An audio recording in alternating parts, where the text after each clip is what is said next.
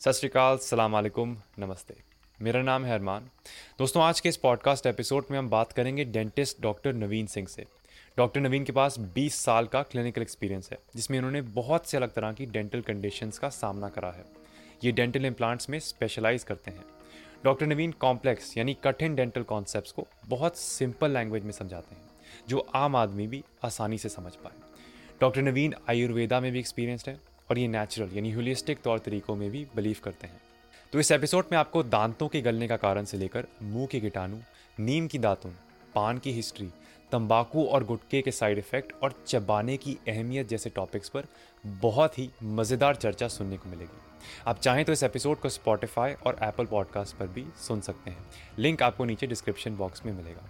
तो दोस्तों, और देरी किए बिना, ये है मेरी चर्चा डॉक्टर नवीन के साथ। डॉक्टर नवीन सौ साल तक पॉडकास्ट में आपका बहुत बहुत स्वागत है। थैंक यू uh, इस पॉडकास्ट के थ्रू मेरा मकसद है लोगों तक साइंस बेस्ड इंफॉर्मेशन पहुंचाना जिसकी वजह से वे अपने लाइफ स्पैन और अपने हेल्थ स्पैन को बढ़ा सकें। एक चीज़ होती है लंबी उम्र तक जीना हाँ। जिसे कहते हैं लाइफ स्पैन पर अब एक और चीज़ होती है लंबी उम्र में भी हेल्दी एक्टिव और प्रोडक्टिव रहना जिसे हम कहते हैं हेल्थ स्पैन तो आज हम आपसे सीखना चाहते हैं कि हम अपनी ओरल हेल्थ यानी मुँह के स्वास्थ्य को कैसे बना कर रख सकते हैं? हम अपने दांतों को बड़ी उम्र तक कैसे हेल्दी रख सकते हैं? ठीक है? ठीक है। तो welcome to the show thank you thank you हाँ जी। आप मैं डेंटिस्ट हूँ हाँ। और हाँ. एक छोटी सी तालुका है पलिया। मैं close by to Dudhwa national park मैं हाँ. यहीं सेटल हूँ यहीं प्रैक्टिस करता हूँ। हाँ. और यहाँ पे जो भी लोकल्स हैं यहाँ एन भी हैं लोकल्स भी हैं मिक्स पॉपुलेशन है। हाँ जी। तो मैं यहाँ पे सर्विस देता हूँ। मैक्सिमम क्वेरीज कुछ ऐसे ही आते हैं कि क्वेरीज लगता ही क्यों है मुझे? ऐसा मुझे मैंने डेली सुबह शाम कैरीज से एक बार समझाते हैं जिन को नहीं पता। Caries is tooth decay basically जब आपके दांत सड़ने लग जाते हैं राइट हाँ, जब आपको ब्लैक स्पॉट नज़र आए ना एक नॉर्मल आदमी की नज़र से नज़र आए जब आपको दांत के ऊपर ब्लैक स्पॉट नज़र आए हाँ और जहाँ पे डिच हो मतलब जहाँ कुछ फंस रहा हो हाँ. आप समझ लीजिए केरीज लगा हुआ है वहाँ पे। ठीक है ठीक है। तो एक लेमन लैंग्वेज में ठीक है। ऐसा करें। तो केरीज के एकोमुलेशन ऑफ़ माइक्रो ऑर्गेनिज्म है हम्म। मतलब जैसे यहाँ पे लोग कहते हैं कीटाणु कीड़ा निकाल हम्म, दिया कीड़ा हम्म, मेरे दांत में कीड़ा है इसको कीड़ा निकाल देते हैं। वैसा कीड़ा नहीं होता ये। ये कीटाणु होते हैं मतलब इट्स बहुत ही छोटे सूक्ष्म जीव होते हैं जो हमारे मुँह के थूक में या सैलिवा में स्टे करते हैं। And they are good also and they are bad also तो जब वो बैड हो जाते हैं तो केरीज के फॉर्म में आ जाते हैं. और गुड होते हैं तो आपके हेल्प करते हैं। हाँ तो जी। इस तरीके से बिल्कुल बिल्कुल। एंड uh, उसी से हम पहुँचते हैं पहले पॉइंट पे। जो। बहुत मिसकंसेप्शन है मैं छोटे होते से देखता था कि जब टूथपेस्ट की ऐड आती थी उसमें सबसे पहले दिखाते हैं कि मुँह में गिटाणु गिटाणु है तो उसको मार रहे हैं। तो लोगों को लगता है कि मुँह में बैक्टीरिया बिल्कुल नहीं होना चाहिए मुँह में गिटाणु नहीं होना चाहिए इसको एकदम साफ़ करना है ब्रशिंग से। पर ये गलत है राइट हाँ एकदम सही। हाँ. जैसे आप बड़ा सिंपल सा ले अगर बेसिकली आप ह्यूमन हो हाँ जी। आप आप आ, मतलब by nature you are an animal हाँ जी हाँ ठीक है? आप उसमें सोसाइटी में आ रहे हो कन्वर्ट हो रहे हो then you become a human ठीक है? तो किसी भी अगर एनिमल को लोग भगवान ईश्वर ने बनाया है किसी को टूथपेस्ट नहीं दिया है। हम्म। है ना? हाँ और वही माइक्रो ऑर्गेनिज्म सबके मुँह में है। हाँ। And they are helping those guys उनको केवी केरीज नहीं होते वो हेल्प कर रहे हैं हम्म। और आपके अंदर माइक्रो ऑर्गेनिज्म आपके दुश्मन बने हुए हैं। ठीक है? तो इसका मतलब ये हुआ कि माइक्रो ऑर्गेनिज्म जितने भी हैं या बैक्टीरिया है चाहे जो भी है वो आपके दुश्मन नहीं है। हम्म। वो आपके दोस्त हैं। एंड बाहर से कहीं से नहीं आते। दे एक इन्वायरमेंट है ओरल का जिसमें वो सस्टेन करते हैं और ग्रो करते हम्म, हैं हम्म। आपकी मदद करते हैं आपके डाइजेशन हम्म। में मदद करते हैं आपको बहुत सारी चीज़ों में मदद करते हैं। जब ये अनबैलेंस्ड हो जाते हैं या कुछ ऐसा हो जाता है जिसमें कि उनको रोक नहीं सकते एक दूसरे के ऊपर ओवरकम हो जाते हैं तो ये डिज़ीज़ के फॉर्म में आता है। बिल्कुल।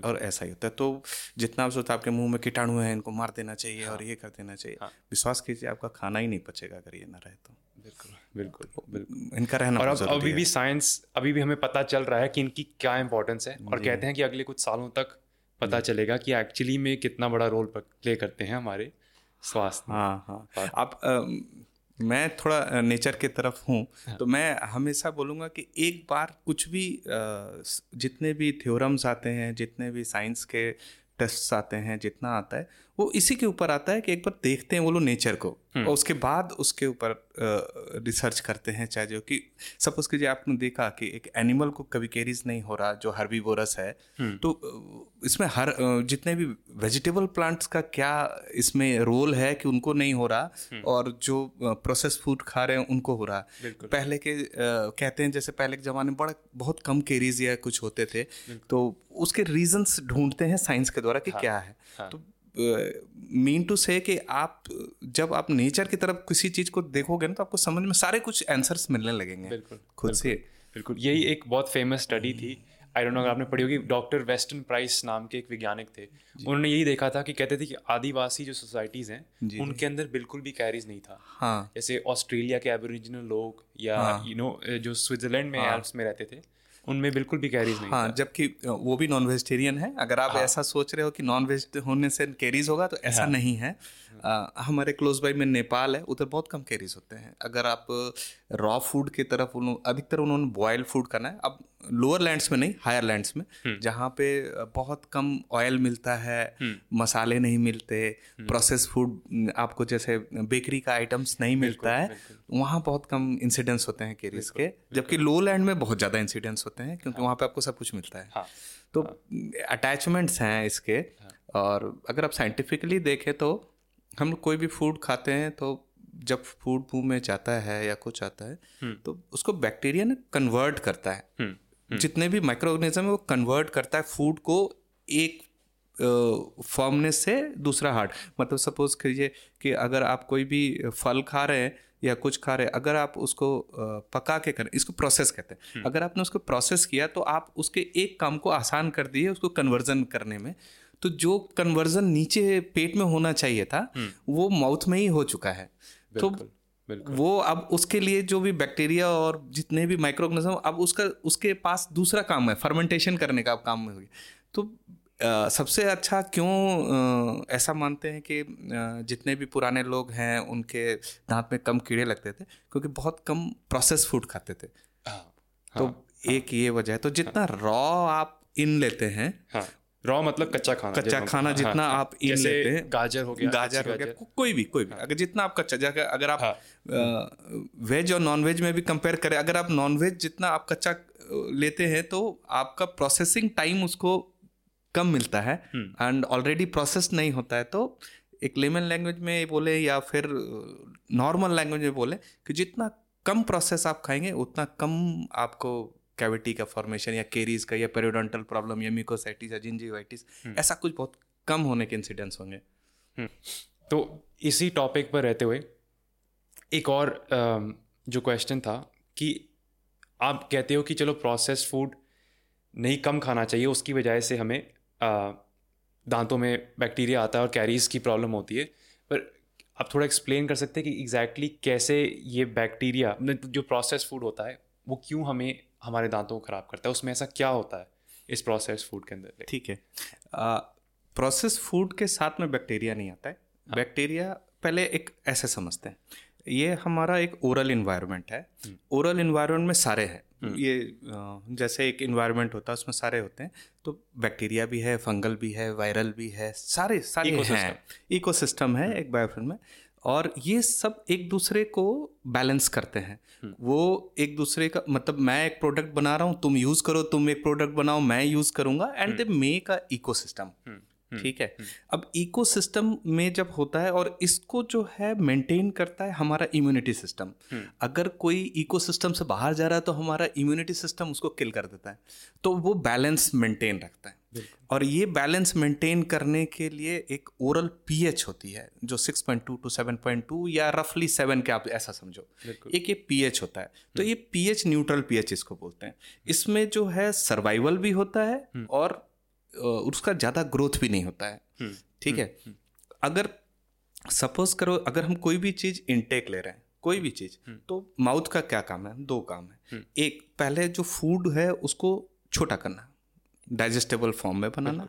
छोटा उसको च्यू करते हैं छोटा करते हैं। छोटा करने के बाद उसमें सेलिवा मिक्स करते हैं। हमारा सेलिवा जो है वो दो ग्लांड से पैरोटेट और सबलिंगुअल ग्लांड एक यहाँ पे ग्रंथि है जहाँ से ये थूक निकलता है बाहर।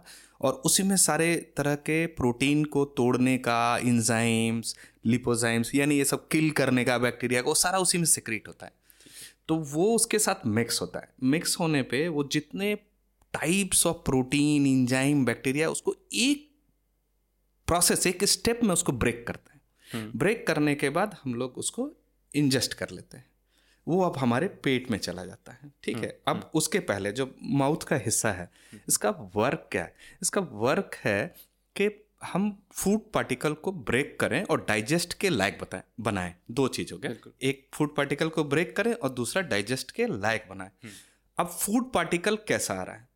ठीक है अगर फ़ूड पार्टिकल पहले से ही प्रोसेस्ड है प्रोसेस्ड का मतलब वो एक जैसे ना एक रॉ हुआ गेहूँ हम्म, मान लीजिए हम्म, गेहूँ हम्म। अगर उसको आटा बनाए तो वन प्रोसेस उसको रोटी बना दिए तो दो प्रोसेस उसको बेक कर दिए तो तीन प्रोसेस तो अच्छा। जितना बार वो प्रोसेस होता है हाँ। उतना आसानी हो जाता है उस माइक्रो ऑर्गेनिज्म को और फर्दर ब्रेक करने में अच्छा तो अच्छा। तो आप इसको जितना सपोज़ कीजिए आप कोई आ, कोई भी ऐसा फ़ूड है जिसको पहले से बैक्टीरिया से प्रोसेस करके लाए हैं जो ऑलरेडी फर्मेंटेड टाइप का हो रखा है या प्रोसेस हो रखा है जो इजी टू डाइजेस्ट है इजी टू ईट है देन यू आर आप अपने बैक्टीरिया या माइक्रोऑर्गेनिज्म को दे रहे हो उसको और आसानी से ये करें। तो अब वो उसका पचाने का काम करने के बजाय अब यूटिलाइजेशन करना है। बिल्कुल, बिल्कुल। अब वो उसको यूटिलाइज करेगा रेदर देन उसको मेटाबोलाइज करने के बजाय। और, और और फिर वो एसिड्स रिलीज़ करते हैं बैक्टीरिया हाँ, फिर वो क्या करेंगे जो एसिड फ़र्स्ट फॉर्म में था हाँ, जैसे रॉ फ़ूड के फॉर्म में जो एसिड रिलीज़ होएगा हाँ, और ये जो प्रोसेस्ड फ़ूड के फॉर्म में जो एसिड रिलीज़ होगा दोनों डिफरेंट होते हैं। अच्छा। तो जब आप हाँ. एक सपोज़ uh, करो आप uh, रोटी खा रहे हो लेट इट बी लाइक रोटी खा रहे हो एक सेकंड प्रोसेस हुआ। हम्म, हम्म। ठीक है? अगर आप हाँ गेहूँ से आटा हाँ, आटा से रोटी हाँ, एक सेकंड प्रोसेस हुआ। इसमें जो रिलीज़ होएगा जो कार्बोहाइड्रेट्स को जब वो करेंगे जब एसिडिक फॉर्म जो रिलीज़ होगा तो जो फॉर्म ऑफ़ एसिड रिलीज़ होगा और जो ब्रेड को खाने के बाद जो फॉर्म ऑफ़ एसिड रिलीज़ होगा दोनों डिफरेंट होगा ओके अच्छा। ठीक है? तो डीमिनरलाइजेशन इसमें ज़्यादा होगा। ठीक है। तो बहुत सारे ऐसे फ़ूड होते हैं स्पेशली नाइट्रोजनस प्रोडक्ट जो होते हैं यानी जिसमें प्रोटीन होता है हम्म। अगर आप उसको रॉ प्रोटीन खा रहे हैं लेटेड भी कोई मसल मास खा रहे हैं हम्म। आपने अगर रॉ प्रोटीन खाना बॉयल करके खा रहे हम्म। या एक फॉर्म हुआ दूसरा फॉर्म हुआ कि आप उसको कर्ड ओड में फर्मेंट किया।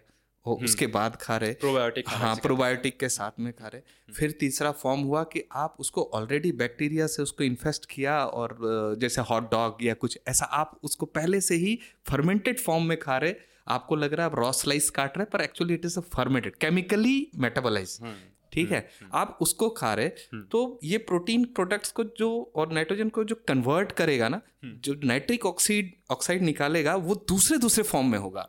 Okay okay. एक ही फॉर्म में नहीं होगा रॉ में दूसरा फॉर्म होएगा हाँ. और इसमें दूसरा फॉर्म होएगा अच्छा. और जैसे ही फॉर्म चेंज होता है तो उसमें ही वो अच्छा भी होता है हाँ. और ये कैरियोजेनिक भी होता है यानी आपको कैरीज भी बनाएगा हाँ. और म्यूटेशन भी कर सकता है अच्छा तो खाना इतना ज़्यादा इफ़ेक्ट करता है कि आप क्या खा रहे हो हाँ. और आपका ओरल हेल्थ स्टार्ट हुआ हेल्थ का अभी तो गट हेल्थ पे जाइएगा फिर उस पे हाँ, जाइएगा तो ओरली हम लोग जो भी इंजेस्ट कर रहे हैं हाँ.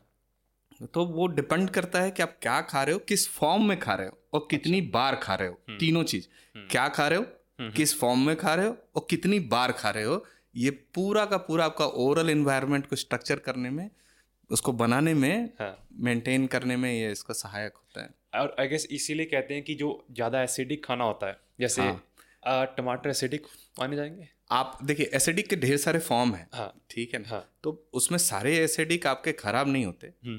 कुछ कुछ होते हैं जो आपको खराब करते हैं जो कार्बोहाइड्रेट से एसिड में कन्वर्ट होता है स्पेशली कार्बोहाइड्रेट और बहुत जल्दी कन्वर्ट हाँ, करते हैं। हाँ, हाँ, जो जो बैक्टीरिया को खाना बहुत जल्दी मिलता है और एसिड एकदम से हाँ, निकालने लग जाता है। तो ये हो गए आपके जैसे बिस्किट्स हाँ। वाइट ब्रेड हाँ। और चीनी। चीनी? हाँ, हाँ ये सब हाँ. तो जैसे आप गन्ने का जूस भी उससे भी सुक्रोज होएगा उससे पर उसका फॉर्म क्या है? हाँ. वो सुक्रोज से कन्वर्ट होएगा। इधर आप ऑलरेडी कन्वर्ट करके दे रहे हो उसको। Okay this is the difference कि आप उसको कन्वर्ट करके दे रहे हो जो ओरल माइक्रोऑर्गेनिज्म काम है। उसके लिए आसान कर हाँ। हाँ। आप एक्चुअली करके दे रहे हो उसको। हाँ। तो अब वो दूसरा लेवल का काम करने जा रहा है। अच्छा। तो ये सेंस बनती है कि फिर आदिवासी लोगों लोगों के हाँ। अंदर क्यों कैरी क्यों नहीं होते? वो तो आप हर तरीके का वो मीट भी खाते। हैं वो अगर आप सोच रहे हो मटन वो बहुत मस्त है। ऑर्गन मीट भी खाते हैं कलेजी का मीट सब कुछ खाते हैं। आप हाँ, जो आप नहीं खाते वो भी वो खाते हैं। हाँ। ठीक है मेनली और उनके सारे के सारे जितने भी लेकिन उनके जितने भी फूड्स होते हैं बहुत कम बार प्रोसेस्ड होते हैं। हम्म। बहुत मिनिमम प्रोसेस्ड होते हैं। आप आप ये कहो कि वो शुगर नहीं लेते ऐसा कुछ नहीं है। हनी हम्म। उन्होंने हनी लेना है गुड़ लेना है। बहुत तरीके के बनाते हैं वो मिठाइयाँ वो भी खाते हैं हम्म। सब कुछ। तो उनके कम इसलिए होते हैं कि बहुत कम बार प्रोसेस जो मुझे समझ में है। बहुत कम बार प्रोसेस बिल्कुल बिल्कुल सेंस बनती है। आई थिंक रिसर्च भी इसके साथ एग्री करती है। और एक और चीज़ जो रिसर्च में देखने को मिली थी कि जो आदिवासी लोग थे उनकी डाइट में जैसे दूध था तो गायें फ्रेश घास चल रही थी। हाँ। तो दूध के अंदर वाइटामिन के टू ज़्यादा था डी ज़्यादा था वाइटामिन ए भी ज़्यादा था जो फैट सॉल्युबल वाइटामिन थे वो बहुत सारे थे उसके अंदर। और आजकल जो हमें दूध मिल रहा है जो हमें डेयरी मिल रही है वो उस लेवल का तो है नहीं। तो आई गेस अब क्या आपको लगता है कि ये भी फ़र्क लाता है कि बात की जो वाइटामिन जो माइक्रोन्यूट्रिएंट डेफिशिएंसीज हैं जैसे फैट सॉल्युबल वाइटामिन की आजकल इंडिया में लगभग साठ प्रतिशत लोग तो वाइटामिन डी में ही डेफिशिएंट हैं। हम्म। तो देखिए मैं एक इसको उस फॉर्म में आपसे बात करूँगा जब लोगों को बहुत अच्छे से समझ में आए। ठीक बिल्कुल। आप कोई घर बनाते हो किसी भी घर बनाने के लिए आप बाहर से देखोगे तो आपको पर्टिकुलर सब घर एक जैसा ही दिखेगा। जब आप उसको बना रहे होते तो उसमें आपने रॉक यूज़ किया है कि ब्रिक यूज़ किया है कि मड यूज़ किया है दैट्स अ डिफरेंट थिंग और आप जैसा बनाओगे घर घर ही बनेगा हम्म हम्म। वो कुछ और नहीं बनेगा पर उसकी जो स्ट्रेंथ है उसका जो सस्टेनेबल टू द इन्वायरमेंट है वो डिफरेंट होगा। तो इसी तरह जब आप गाय दूध तो दूध ही देगी आप ऊपर से देखोगे तो वो दूध ही होगा पर जो आप उसको खाने में दे रहे हो वही दूध में मिलेगा। ठीक है। तो अगर वो जंगल का घास खा रही है और आप कल्टीवेट करके घास दे रहे हो उसमें भी डिफरेंस होता है। अच्छा। हाँ इट्स अ डिफरेंट आप कल्टीवेट करके घास उसको काट के दो और वो जंगल में करके आएगी उसके दोनों के दूध के जो उसका इंग्रेडिएंट है जो उसका बेसिक मॉलिक्यूल्स वही डिफर करेगा। अगर गाय आपके बाहर में यहाँ शहरों में रोटी आटा दाल चावल कचड़ा कुछ भी खा रही है उसका दूध एकदम ही अलग होगा। अच्छा तो अच्छा। आप सेम ऐसा है अपनी बॉडी की तरह। तो जब हम लोग कुछ इंजेस्ट करेंगे बॉडी तो बनाएगी ही बनाएगी वो शरीर तो बनाएगा पर क्या बना रहा है? इट्स ऑलवेज जेनेटिक उसमें क्या होता है कि अगर आप कुछ भी ले रहे हो तो उससे वो बनाएगी। हम्म ऐसा नहीं है कि वो नहीं बनाएगी पर वो घर तो बनेगा। अब वो मिट्टी का बन रहा है या स्टोन का बन रहा है? ये किस चीज़ का बन रहा है वो बेसिक जो उसका अंदर में है वो अलग अलग होएगा तो आप क्या इंजेस्ट कर रहे हो हाँ। उसके ऊपर डिपेंड करता है कि आप देखने में सब एक ही लगेगा। हम्म हम्म है ना? अगर आप ऑर्गेनिक देखिए हाँ। और नॉन ऑर्गेनिक देखिए आपको एक ही लगेगा। पर आप क्या इंजेस्ट कर रहे हो बॉडी उसको रिस्पॉन्स करेगी। हाँ बिल्कुल बिल्कुल। बिकॉज़ क्या कहते हैं कि uh, कुछ रिसर्च ये दिखा रही थी कि जैसे लोग जिनके जो जिन बच्चों के अंदर इन वाइटमिन की कमी होती है हाँ। उनका जो ज- जबाड़ा होता है वो ठीक से डेवलप ही नहीं होता जैसे ये जो हाँ। हमारा डेंचर होता है वो थोड़ा नैरो हो जाता है या दांत टेढ़े आने लगते हैं बिकॉज़ जैसे कहते हैं ना कि घर की फाउंडेशन अगर तगड़ी हम्म। नहीं होगी तो दांत भी फिर कैसे हाँ। निकलेंगे उसके अंदर देखिए दांत का आगे पीछे होना ऊपर नीचे होना या मैंडबल इसके बड़े बहुत सारे फैक्टर्स हैं एक फैक्टर जो अपने कंट्रोल में नहीं है वो जीन्स है ठीक है ठीक है। जीन मैनुपुलेशन और इसके ऊपर बड़ी लंबी चर्चा हो जाएगी कि कैसे उसको ये किया जाता है। शॉर्ट में आते हैं कि क्या अपने कंट्रोल में है? अपने कंट्रोल में क्या है? तो सबसे बड़ा है कि हैबिट अगर बच्चे को हैबिट है और हमें हैबिट भी हमेशा कॉज से होता है। अगर कोई थमसकर है तो उसके पीछे कॉज होएगा। वो एक छोटा सा बच्चा जो अभी जस्ट बॉर्न हुआ है और एक दो साल का है उसको कुछ नहीं मालूम ये habit wrong habit right habit उसको कुछ प्रॉब्लम है जिसके वजह से वो हैबिट डेवलप कर रहा है। तो आप उसके हैबिट के वजह से ढेर सारे ओरल कंडीशंस खराब होते हैं जैसे टंग है तो उसके टीथ बाहर आएँगे और एक तो हो गया हैबिट तो आप हैबिट को ब्रेक कीजिए और ज़बरदस्ती ब्रेक नहीं कीजिए। टंग जैसे पहले के यूज़ में करते थे कि थम के ऊपर कुछ हाँ, लप, लगा दिया हाँ, कुछ एसिडिक टाइप का हाँ, या कुछ हाँ, बैरियर लगा दिया उसके ऊपर ताकि वो मुँह में डाले तो उसे बड़ा अजीब सा लगे और वो ना करे। उसके पीछे कॉजिनेटिव कॉज देखना चाहिए कि वो मेंटली उसको ठीक है कि नहीं। कहीं उसको डर तो नहीं लग रहा। ये क्यों थम सक कर रहा है? अगर आप ऐसे नहीं समझ पा रहे तो फिजिकली कुछ करें। अगर आप समझ के उसको समझा ले रहे हैं इट्स ओके ठीक तो एक तो ये हो गया कॉज आपके टूथ का। दूसरा हो गया कि आप जो भी खा रहे हो उसके अनुसार आपकी डेवलपमेंट हो रही है। तो डेवलपमेंट में उसका पार्ट है आपके टीथ का कि वो कैसे डेवलप होगा? अगर आप बहुत सॉफ्ट सॉफ्ट फ़ूड खा रहे हो जो इजी हम्म। बहुत इजी टू बाइट है आपको च्यू नहीं करना है आपको हम्म। कुछ नहीं करना है। जैसे आजकल जो बेबी फूड्स हाँ बेबी फूड्स हाँ, हाँ। तो आप जैसे जैसे सॉफ्ट फ़ूड और ये खाओगे it's a simple you use your arm आप अपने हाथ को इस्तेमाल करें इधर का मसल ग्रो करेगा। अगर आप नहीं इस्तेमाल करेंगे मसल नहीं ग्रो करेगा। हाँ उसी तरह टूथ के साथ भी है। अगर आप उसको यूज़ करेंगे तो पीछे का बून जितने भी पेरोडेंटल लिगामेंट या फिर म्यूकोसा सब हार्ड होंगे टफ होएगा सस्टेन करेगा हम्म। अगर आप उसको यूज़ नहीं करेंगे प्रेशर नहीं देंगे हम्म। तो वो पीछे के बोन का ग्रोथ नहीं होगा बोन का ग्रोथ नहीं होगा सस्टेन नहीं होगा उसकी बाइट नहीं आएगी आपको माउथ का और सबसे आप जिस चीज़ को यूज़ करो वो बढ़ता है हाँ। किसी भी चीज़ में हाँ। अगर आप नहीं यूज़ करो तो वो घटता है तो आपके माउथ का स्ट्रक्चर का छोटा होना भी इसी वजह से है क्योंकि हम लोग च्यू करने की जो हैबिट है और कैपेसिटी है उसको कम करते जा रहे हैं तो हमारा माउथ का जो सरकमफ्रेंस एरिया है वो छोटा हो रहा है। हम्म। इसलिए हमारे एट्थ का भी जगह नहीं है माउथ में एक मैंडेबल में या अपर मैक्सिला में हम्म। कि वो इरप्ट हो सके क्योंकि उसको रिक्वायरमेंट ही नहीं है। आपको च्यू ही नहीं करना है। जब च्यू नहीं करना है तो उसकी रिक्वायरमेंट तो नहीं है। तो, तो वो अडेप्ट होगी ना। नेचर हाँ। के अनुसार वो चेंज होगा। हाँ। आप च्यू करोगे तो उसके साथ में उसको ज़रूरत होगी तो हो सकता है एट्थ के बाद नाइन्थ भी आ जाए। हम्म। मैं ऐसा बिलीव करता हूँ जितना आप यूज़ करोगे हाँ। जितना आप उसको ये लाओगे तो उसके अनुसार वो अडेप्ट करेगा। जब आप नहीं कर रहे हो तो उसके साथ अडेप्ट कर रहा है तो करोगे तो उसके साथ वो भी अडेप्ट करेगा। Then it's take several years and something एक से दूसरे से जाता है और ऐसे ही जेनेटिक मैनुपुलेशन होते हैं जब आप यूज़ करते हैं। हाँ। अब रहा बात vitamin K vitamin B vitamin C A जो हम्म, हम लोग हम्म। ले रहे हैं नहीं ले रहे हैं उसके हम्म। ऊपर टूथ के ऊपर क्या है? देखिए जो आप खा रहे हैं वो आपको मालूम है कि आप क्या खा रहे हैं। सबसे अच्छा खाना क्या होता है? सबसे अच्छा खाना जो उस सीज़न में उस क्लाइमेट में आपको मिलता हो। सपोज़ करो आपको आ, कश्मीर में काजू मिल रहा है तो काजू आपके लिए अच्छा है पर it's not good for Madhya Pradesh. ठीक है। हाँ बट हाँ वो उस इन्वायरमेंट में आप रह रहे हो हाँ. उस इन्वायरमेंट में जो अच्छा चीज़ है वो वहाँ मिल रहा है। और उस सीज़न को मिल रहा है। तो द बेस्ट फ़ूड आप ये है कि उस सीज़न में उस इन्वायरमेंट में जहाँ आप रह रहे हो वहाँ जो मिल रहा है वो बेस्ट फ़ूड है। बिल्कुल ठीक है। और किसी भी फ़ूड में सारे इंग्रेडिएंट्स होते हैं किसी में ज़्यादा और किसी में कम। अगर आप घास भी लेंगे ना तो हम्म। उसमें आपको सब कुछ मिलेगा। हम्म। मात्रा केवल कम ज़्यादा होगी। ठीक? हम्म। उसमें ऑयल भी मिलेगा हम्म। नमक भी मिलेगा शुगर हम्म। भी मिलेगा हाँ। आपको विटामिन भी मिलेंगे।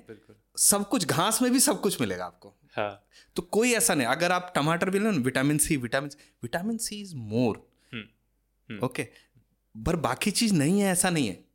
इट्स ऑलवेज देयर तो आपको उसका हाँ। तो सबसे अच्छा है कि मैं विटामिन सी के लिए टोमेटो खाऊं। मैं विटामिन सी के लिए लेमन लूँ। ये मुझे नहीं लगता कि ऐसे करना चाहिए कि उसको ओवर स्कारसिटी है वो ऐसा करे। हम्म, ठीक है अदरवाइज़ हम्म। आप नॉर्मल फ़ूड को खाओ। वुड यू से कि आप कहोगे कि बैलेंस डाइट हाँ आप मैं जैसे अभी चल रहा है ना बैलेंस डाइट मैं बैलेंस करूँ मैं विटामिन के भी लेता हूँ हम्म। मैं आयरन भी ले लेता हूँ स्पिनच लूँगा कैल्शियम मिलेगा। ऐसे नहीं खाना चाहिए। आपको फ़ूड जो है वो वहाँ पे अगर स्पिनच का मौसम है तो स्पिनच लीजिए। आप बारिश में स्पिनच खाएँगे you will get a typhoid baby तो तो आपको हम्म। जो जैसा मौसम है हम्म। उसके अनुसार आप एक तो वो मौसम के अनुसार वो जनरेट हो इट्स नेचुरल अगर आप गर्मी के सीज़न में सेब खाएँगे मतलब आपको वो फ्री फ्रीजर में रखा हुआ होगा ना?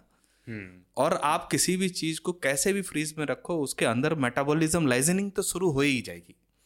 आप किसी भी चीज़ को प्लग करो जैसे ही वो टूटता है कोई भी चीज़ आप ऊपर से जैसा भी दिखे पर अंदर तो मेटाबॉलिक क्रिया उसका स्टार्ट है। हाँ जी। हाँ जी, है ना? हाँ जिस दिन वो टूटा उस दिन से वो स्टार्ट है। बिल्कुल। तो वो आप उसको ठंडी का चीज़ अगर गर्मी में आप खाने जा रहे हो हम्म। तो कब उसके अंदर में कितना मेटाबॉलिज्म ऑलरेडी हो चुका है। हम्म, ठीक है? जितने भी प्रक्रिया हैं केमिकल प्रक्रिया वो जारी है। लाइजिन उसके ब्रेकेज अंदर जारी है। तो आप आपको लग रहा है फ्रेश है पर फ्रेश नहीं हो। हम्म, ठीक है? और दूसरा आपके मौसम के अनुसार गर्मी के समय में आपको ऑलरेडी नेचर ने ऐसा बनाया ही है कि आपको गर्मी के समय वैसा फ्रूट मिलेगा जो आपके गर्मी से निदान आपको वाटरमेलन्स मिलेंगे गर्मी में। आपको जितने भी तरह के फलदार हैं वो मिलेंगे जूसी अपने आप नेचर देता है। आप केवल चूज़ करो उसको। अगर आपको इसका ज्ञान नहीं है कि किस समय में कौन सा फ्रूट होता है देन रेदर देन आप कौन सा बैलेंस डाइट खाना उसके बजाय ये ज्ञान लो ये ज़्यादा बेटर है कि, Okay. कि, किस सीज़न में क्या होता है। ठीक है। और रहा बैलेंस डाइट खाने का कि मुझे क्या खाना चाहिए। देखिए मैं मैं बोलता हूँ वापस नेचर को आप जाओ।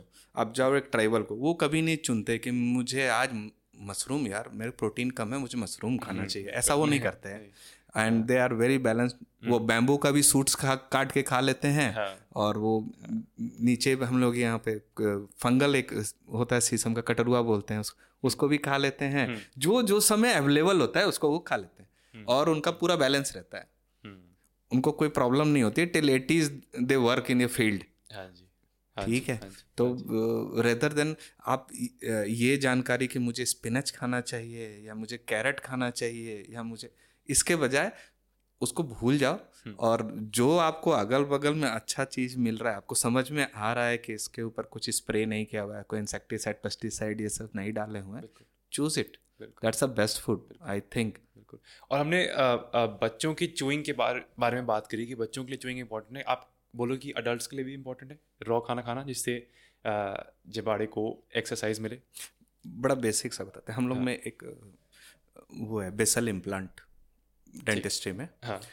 आ, उस पर और भी उसको वो पहले नीव और सारे हिप रिप्लेसमेंट में वो यूज़ होता था उसको देख के इसमें यूज़ किया गया है। हम्म, और आप जैसे ही बेसल इम्प्लांट करते हैं उसके ऊपर आपको तुरंत लोड देना होता है। If you can give a load within hour that's very good ठीक है? विद इन बेजल इम्प्लांट थोड़ा सा समझाना हुआ क्या बेसिकली इट्स लाइक अच्छा ठीक है। मैं एक्चुअली ठीक है मैं समझाता हाँ। हूँ। इम्प्लांट्स जो होते हैं रिप्लेसमेंट ऑफ़ टूथ जिसमें रूट्स जिसके नहीं हैं ठीक है। उसको रिप्लेस करने के लिए ठीक and and the fix tooth बोले तो हम्म, फिक्स टूथ करने के लिए इम्प्लांट करते हैं। ठीक ठीक है है। ठीक है। अब इम्प्लांट्स जो होते हैं वो दो तीन तरीके के होते हैं। एक स्ट्रक्चरल फार्मूला मतलब कि अगर आप बेसल और कंप्रेसिव कहने का मतलब है कि इम्प्लांट जो होता है वो बोन में फिक्स होता है। फिक्स करने के दो तरीके होते हैं। okay. एक होता है कंप्रेसिव और एक होता है बेसल मतलब बोन को कंप्रेस करता है और इंटीग्रेट बोन के साथ इंटीग्रेट करता है। बोन उसमें बाद में जाके उसके सारे खांचों में जाके भर जाता है और उसमें वो इंटीग्रेट कर जाता है। ठीक है। वो उसमें फंस जाता है। ठीक है। ठीक है? इसको बोलते हैं कंप्रेसिव क्योंकि वो कंप्रेशन बगल के बोन को सॉफ्ट बोन को कंप्रेशन करता है। ठीक इसलिए कंप्रेसिव बोलते हैं। और दूसरा होता है बेजल बेजल का मतलब जो बोन स्ट्रक्चर आपका कभी डिसॉल्व नहीं होने वाला। जो परमानेंट रहना जैसे जॉ का लोअर बोन आप कितने भी बूढ़े हो जाएँ आपको जॉ का रहेगा ही बोन रहेगा। लोअर बोन आपको रहेगा। अपर का भले ही रिड्यूस हो जाए पर लोअर रहेगा ही रहेगा। इसी तरह जो भी बोन स्ट्रक्चर जो कभी नहीं जाना है उसमें उसको स्क्रू कर देते हैं फिक्स कर देते हैं। वो इंटीग्रेट नहीं होता बल्कि लैक मतलब उसमें जाके वो फंस जाता है। ओके ठीक है? ठीक है ठीक है। तो जब जाके फंस जाता है तो एक bone always do remodelling according to मतलब आप वो बोन का स्ट्रक्चर चेंज होता है जैसा आप प्रेशर देते हो। अगर आप उसमें स्मॉल प्रेशर देते हो तो वो बनता है।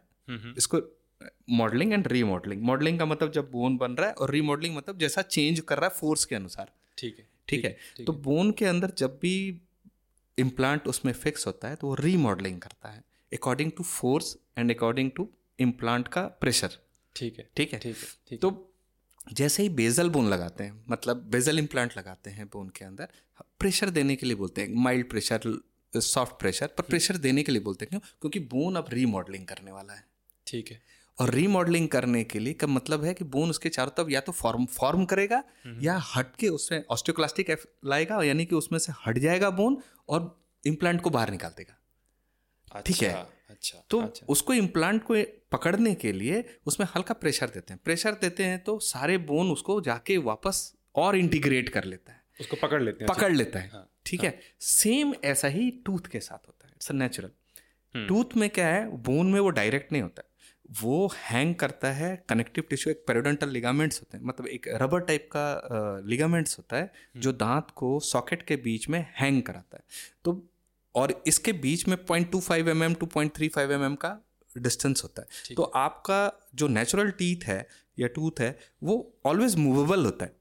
इट इज़ अ हैंगिंग हाँ, थोड़ा हिलता रहता है। हाँ इट्स नेवर फिक्स्ड नहीं तो वो टूट जाता है इतने प्रेशर से। इट हैज़ टू थोड़ा हाँ, उसके उसके अपने अपने सब फ़ंक्शन है। हाँ। तो ना वो हैंग करता है। तो जब आप प्रेशर ऐसा कुछ भी शॉक एब्जॉर्वर की तरह और साथ में मूवमेंट देता है। बिल्कुल। ठीक है? जैसे गाड़ी में सस्पेंशन हाँ। होती है वैसे ही। तो अब आप जब दांत के ऊपर प्रेशर देते हैं हाँ यानी कि कुछ भी आप बाइट लेते हैं कुछ खाने के लिए प्रेशर देते हैं then the pressure goes to the periodontal ligament to the attaching bone cortical bone तो जितना आप उसके ऊपर प्रेशर देते जाएँगे हम्म, उतना कॉर्टिकल बोन को वो पकड़ने के लिए और बनाता जाएगा और स्ट्रांग होता जाएगा। अच्छा।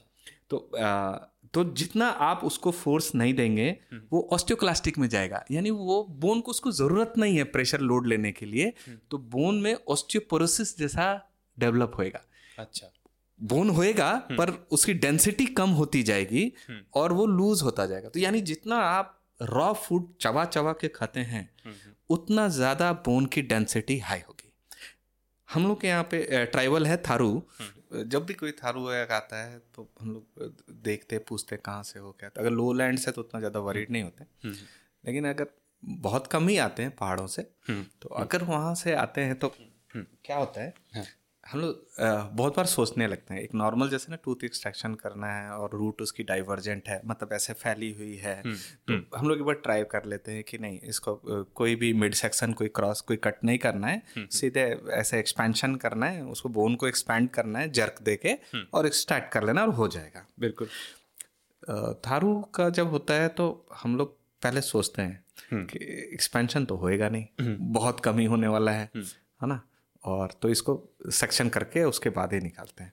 ठीक है। तो और इसमें तो उससे जो अनुभव मिला या कुछ ऐसा है कि जितना आप ज़्यादा च्यू करोगे आपके बोन उतना ज़्यादा डेंस हो जाएँगे।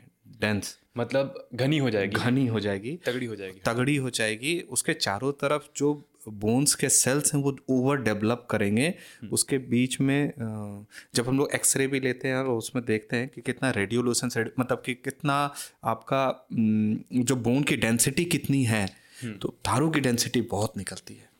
हम्म। ठीक? जबकि वो कोई चुन चुन के स्पिनच और कैरेट और आयरन सप्लीमेंट या विटामिन डी ना विटामिन सी ऐसा कुछ नहीं खाते। वो एक नेचुरल फ़ूड खाते हैं और उनके पास जितना हम लोग के पास होता है उतना भी उनके पास नहीं होता है। हम्म हम्म। वो चावल ही खाते हैं तो चावल ही खाते हैं उनके पास होता ही नहीं है। हाँ जी हाँ है ना? हाँ तो ये समझ में आया। लेकिन दूसरा उनके पास अगर नॉनवेज भी खा रहे तो ढेर सारे मसाले नहीं होते हैं। नमक होती है मिर्च होता है थोड़ा धनिया और जीरा बस यही सब होता है। हम्म। एंड दे आर बहुत अच्छा हेल्थ होता है। तो उनको देख के एक चीज़ समझ में आया। हम्म। दूसरा फ़ूड हैबिट्स हम्म। मैं इधर उधर हो रहा हूँ। मैं आपको बता रहा था बेसल का जो इंटीग्रेशन होता है हाँ, उसी तरीके से। हाँ। इसको एक दूसरे ढंग से भी समझा जा सकते हैं। आप जितना यूज़ करोगे let it be like that neem sticks आपने सुना होगा जो हाँ। च्यू करते हैं हाँ, नीम स्टिक्स हाँ, च्यू करते इंडिया में पहले चू करते थे हाँ जी। ब्रश का काम क्या है? उसमें ब्रिसल्स होता है फ़ूड पार्टिकल्स जो बीच में ब्रश जो आपके जो आप खाते हो दांत के बीच में जो फ़ूड पार्टिकल्स फंस जाता है ब्रिसल्स उसको क्लीन करता है। जैसे ब्रिसल्स चलते हैं और फ़ूड पार्टिकल क्लीन हो जाता है ये ब्रश का काम है। हम्म। ठीक है? स्टिक का क्या काम है? उसमें ब्रिसल्स भी आप क्रिएट करते हो वैसा तो कोई फ़ूड पार्टिकल बीच से वो इतना अच्छा नहीं निकाल सकता जितना अच्छा ब्रश निकाल सकता है लॉजिकल हाँ जी हाँ जी। जितना अच्छा जी। ब्रश निकाल सकता है उतना अच्छा एक चिविंग स्टिक नीम स्टिक नहीं निकाल सकता। बिल्कुल बिल्कुल।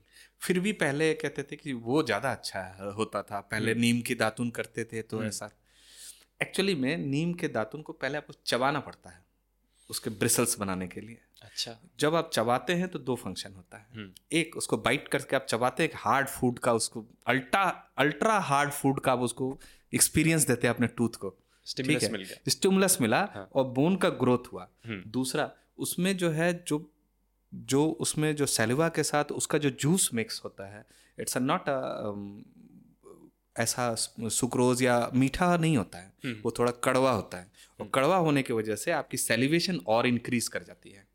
जब कोई चीज़ मुँह में कड़वा डालेंगे हम्म। आपकी सेलिवेशन और इंक्रीज कर जाएगी। ठीक है तो जब सेलिवेशन इंक्रीज कर जाती है तो बैक्टीरिया का ग्रोथ नेचुरली कम हो जाता है। दूसरा उसका कन्वर्जन ऑफ़ एसिडिक फॉर्म में और कम हो जाता है। जबकि जब आप कड़वा खाएँगे तो आपको लगता है कि मुँह में एसिडिक फॉर्म ज़्यादा होगा पर वो वैसा कड़वा नहीं है इट्स नॉट अ नींबू का कड़वा या वैसा नहीं है। वो नीम का एक अलग ही है उसी तरह बबूल है नीम है। तो जब आप इसको चबाते हैं तो आप अभी जो क्वेश्चन कर रहे थे कि चबाने से कुछ फ़ायदा होता है नहीं हाँ। चबाने से सबसे बेसिक फ़ायदा होता है कि डेंटिस्ट को दांत निकालने में बहुत परेशानी हो जाती है। एक्सपेंशन नहीं होता है। तो it's a good for you तो अच्छा है कि अगर आपके बोन स्ट्रांग हैं आपके टीथ जिसमें वो इंडल्ज है वो ज़्यादा अच्छा से स्ट्रांग से पकड़ा रहेगा। हाँ। तो जितना आप चबा के खाएँगे उतना ज़्यादा उसमें वो बना रहेगा। बिल्कुल। एंड चबाना और it doesn't have to mean अगर किसी के पास नीम स्टिक्स नहीं है तो they can just chew carrots भी। हाँ, चने हाँ, कुछ भी चलेगा हाँ, हार्ड हाँ, फ़ूड चलता है। गन्ना भी ठीक है। कुछ भी। आप जो खाते जैसे आप गन्ना के रस पीने के बजाय अगर आप गन्ना चूसते हैं तो आप केवल रस नहीं ले रहे आप मल्टीपल चीज़ें कर रहे हैं हाँ जी एक बिल्कुल, साथ। बिल्कुल बिल्कुल है नहीं बिल्कुल बिल्कुल। बहुत ये है आप इट्स इजी आप चलिए इस फॉर्म में बाद में आते हैं। हाँ, आप तो- नेक्स्ट क्वेश्चन हाँ मैंने मैंने आपसे ये करना था कि आ, एक और होता है ना कि कहते हैं कि ओरल हेल्थ हमारी है इंग्लिश में कहते हैं your mouth is the window to your health हाँ। मतलब कि आपकी ओरल हेल्थ बहुत अच्छा आइडिया देती है। आपका मुँह का स्वाद से पता चल जाता है कि आपकी टोटल इंसान की हेल्थ कैसी है। हाँ जी हाँ जी हाँ जी। वो कितना तक ट्रू है? आपको लगता है कि वो ठीक हाँ, कहते हैं? हाँ, मैं मैं आपको बड़ा लॉजिकल वे में समझाता हूँ। हाँ जी। ओरली आप जब एक डेंटिस्ट के रूप में मुँह के अंदर देखते हैं या नॉर्मल आदमी के देखते हैं आपने सुना होगा जीप दिखाओ। हम्म। हाँ और जी, है हाँ ना? जीप दिखाओ। अधिकतर हाँ, फिजिशियन हाँ, बोलते हैं। हाँ, ठीक है। और जीव को देख के वो क्या कर लेगा? हाँ, जीव को देख के वो ये जान सकता है कि आपकी लीवर की पोजीशन क्या है। हम्म, आपका लीवर कैसा है? हम्म। आपकी हीमोग्लोबिन की कंटेंट कितनी है आपके बॉडी में? अच्छा। लगभग अप्रॉक्स वो पहुँच जाएगा। हम्म, जीव के देख के ये समझ सकता है कि आपका गट हेल्थ कैसा है। आपको डाइजेशन होता है या आपको कॉन्स्टिपेशन रहता है। हम्म, जीव को और मुँह को देख के ये समझ जाएगा कि आप मुँह से सांस लेते हैं या नाक से सांस लेते हैं। यानी कि आप माउथ ब्रीदर हो हम्म, या एक नॉर्मल नेसल ब्रीदर हो। हम्म, हम्म, जीव को देख के ये समझ जाएगा उसको कि आप की जो बात है जो आप स्पीच बोलते हो हम्म, वो कितना इजीली बोलते हो या टंग टाई आप बोल नहीं पाते हो आप हकलाते हो या कुछ उसको देख के भी वो समझ सकता है। तो माउथ को अगर आप ये कहें कि ओरल हेल्थ को देख के आप ऑल ओवर हाँ मैनी किडनी डिज़ीज़ भी आप जीभ से गम्स के उससे आप समझ सकते हो कि इसको क्या है। इसकी इम्यूनिटी कितनी अच्छी है वो आपके माउथ को देख के आप समझ सकते हो। अच्छा। कि इसकी इम्यूनिटी कितनी है। अगर इसकी इम्यूनिटी अच्छी नहीं है हम्म। तो उसको ढेर सारे इन्फ्लामेशन मतलब कि आपको रेडनेस नज़र आएगा हम्म। आपको बहुत कुछ अलग अलग ना ए, किसी किसी को एनक हो रखा होगा मतलब एक्यूट नेक्रोटाइजिंग टाइप का हो जाएगा। हम्म। तो जैसे स्किन को आँख को देख के वैसा ओरल को भी देख के बहुत कुछ समझ सकते हो। आप उसको देख के समझ सकते हो इसकी क्लीन करने की हैबिट कैसी है। हम्म, है ना? ये कितना मेंटेन करता है Discipline कितना है। डिसिप्लिन कितना है। हाँ ठीक है? और ये कितना कंसर्न है अपने इसको लेके। वो माउथ को देख के आप ये से समझ सकते हो। बिल्कुल ठीक है। आप माउथ को देख के प्रेडिक्ट कर सकते हो कि इसके आने वाला इसका कार्डियो हेल्थ कैसा होने वाला है। अगर ये ऐसा ही हैबिट मेंटेन कर रहा है तो इसके क्या क्या आगे चल के प्रॉब्लम आने वाले हैं? क्योंकि कुछ बैक्टीरिया ऐसा भी है जो। मुँह से डायरेक्टली हार्ट को रिलेट करता है हाँ हाँ। है ना? स्टेप्लोकोकस उसमें Yes, हाँ एक जी, है। हाँ जी। तो जब उसका बढ़ जाता है हम लोग आएँगे उसमें। ठीक है ठीक है। तो दूसरा आप माउथ को देख के क्या कर सकते हो? आप माउथ को आप जस्ट ओपन करता है और बहुत सारे आपको खुद ही बता देगा कि ही इज़ अ डायबिटिक और नॉट डायबिटिक बिना उसके सवाल के वो मुँह बताएगा कि इज़ अ डायबिटिक और नॉट डायबिटिक इसको कोई थायराइड या उसका कुछ प्रॉब्लम है कि नहीं वो माउथ ही आपको बता देगा। उसको हेलिटोसिस बैड ब्रेथ आएगा। कीटो एसिडोसिस उसको किडनी के प्रॉब्लम है तो कीटो बैड ब्रेथ आएगा। और आपको महक भी अलग होगी। दोनों अच्छा, हाँ, हाँ। है ना? और कितना भी अच्छा ओरल माउथ ओरल रिंस कुछ भी करता हो जब एक बार माउथ ओपन करेगा और उसको डाइजेशन प्रॉपर नहीं है तो then the smell will come come from the gut not from the mouth and it will speak about your gut आप चाहे जैसा भी ओरल रिंस किया हो। बिकॉज़ एक बहुत लेमन जैसे बहुत आसान लैंग्वेज हाँ। में एक पाइप की तरह है जो कनेक्ट हाँ, करता है हाँ हाँ। तो पूरा एक ये डाइजेस्टिव सिस्टम है जो कनेक्ट करता है हम्म। और सीधा सा। आप ऐसा कह सकते हैं कि माउथ से डाइजेशन स्टार्ट होता है ठीक है जब डाइजेशन माउथ से स्टार्ट होता है तो डाइजेशन का केवल मतलब खाना पचना नहीं डाइजेशन हम्म। का मतलब ये हुआ कि इस खाने को तोड़ के उससे एनर्जी लेना मतलब हम्म। उसमें से डाइजेशन डाइजेशन होने के पहले वो सारा प्रक्रिया में जाना स्मॉल इंटेस्टाइन तक जाना उसमें से एब्जॉर्ब करना एब्जॉर्ब करके पूरा सिस्टमेटिक डिस्ट्रीब्यूट करना एनर्जी को गेन करना एनर्जी को स्टोर करना ये पूरा एक प्रोसेस हुआ डाइजेशन का। बिल्कुल और माउथ वहाँ से स्टार्ट होता है माउथ से स्टार्ट होता है ये चीज़। और ये पूरा का पूरा आपको जितने भी कैविटीज़ हैं जैसे ना माउथ अगर बात करें तो अपर अपर कैविटी है कान हम्म। नाक और ये। हम्म। तो अपर कैविटी में माउथ का इनटेक जितने हमारे इंद्रिय हैं हम लोग इनटेक लेते हैं। माउथ है जो इनटेक एंड दोनों दोनों काम करता है। हाँ माउथ हाँ। ठीक है? हाँ. आप इससे फ़ूड इंजेस्ट भी करते हो हाँ. और बातें भी करते हो सब कुछ करते हो बाहर भी निकालते हो सब कुछ। ठीक है। ठीक है? तो जितने इनटेक वाले प्रोसेस हैं जैसे नाक हुआ कान हुआ इसमें सारे तरह के माइक्रो ऑर्गेनिज्म मिलेंगे आपको ओके। जो हेल्पफुल होंगे। हम्म। और ये डाइजेशन का प्रोसेस स्टार्ट होने का माउथ एक फ़र्स्ट स्टेप है। ठीक है? ठीक है। इसके बाद ही हम लोग सेकंड स्टेप पे जाते हैं। हम्म। वहाँ डाइजेशन होता है। हम्म। एक स्टमक में जाता है। स्टमक का मेन पर्पस जो है वो फॉरेन बॉडी को किल करना। मेन हम्म। उसका गैस्ट्रिक जूस का मेन फ़ंक्शन है। फॉरेन बॉडी को किल करना। और एक जितने भी प्रोटीन और लिपिड्स इंजाइम उसको हल्का ब्रेक करना नेक्स्ट स्टेप के लिए।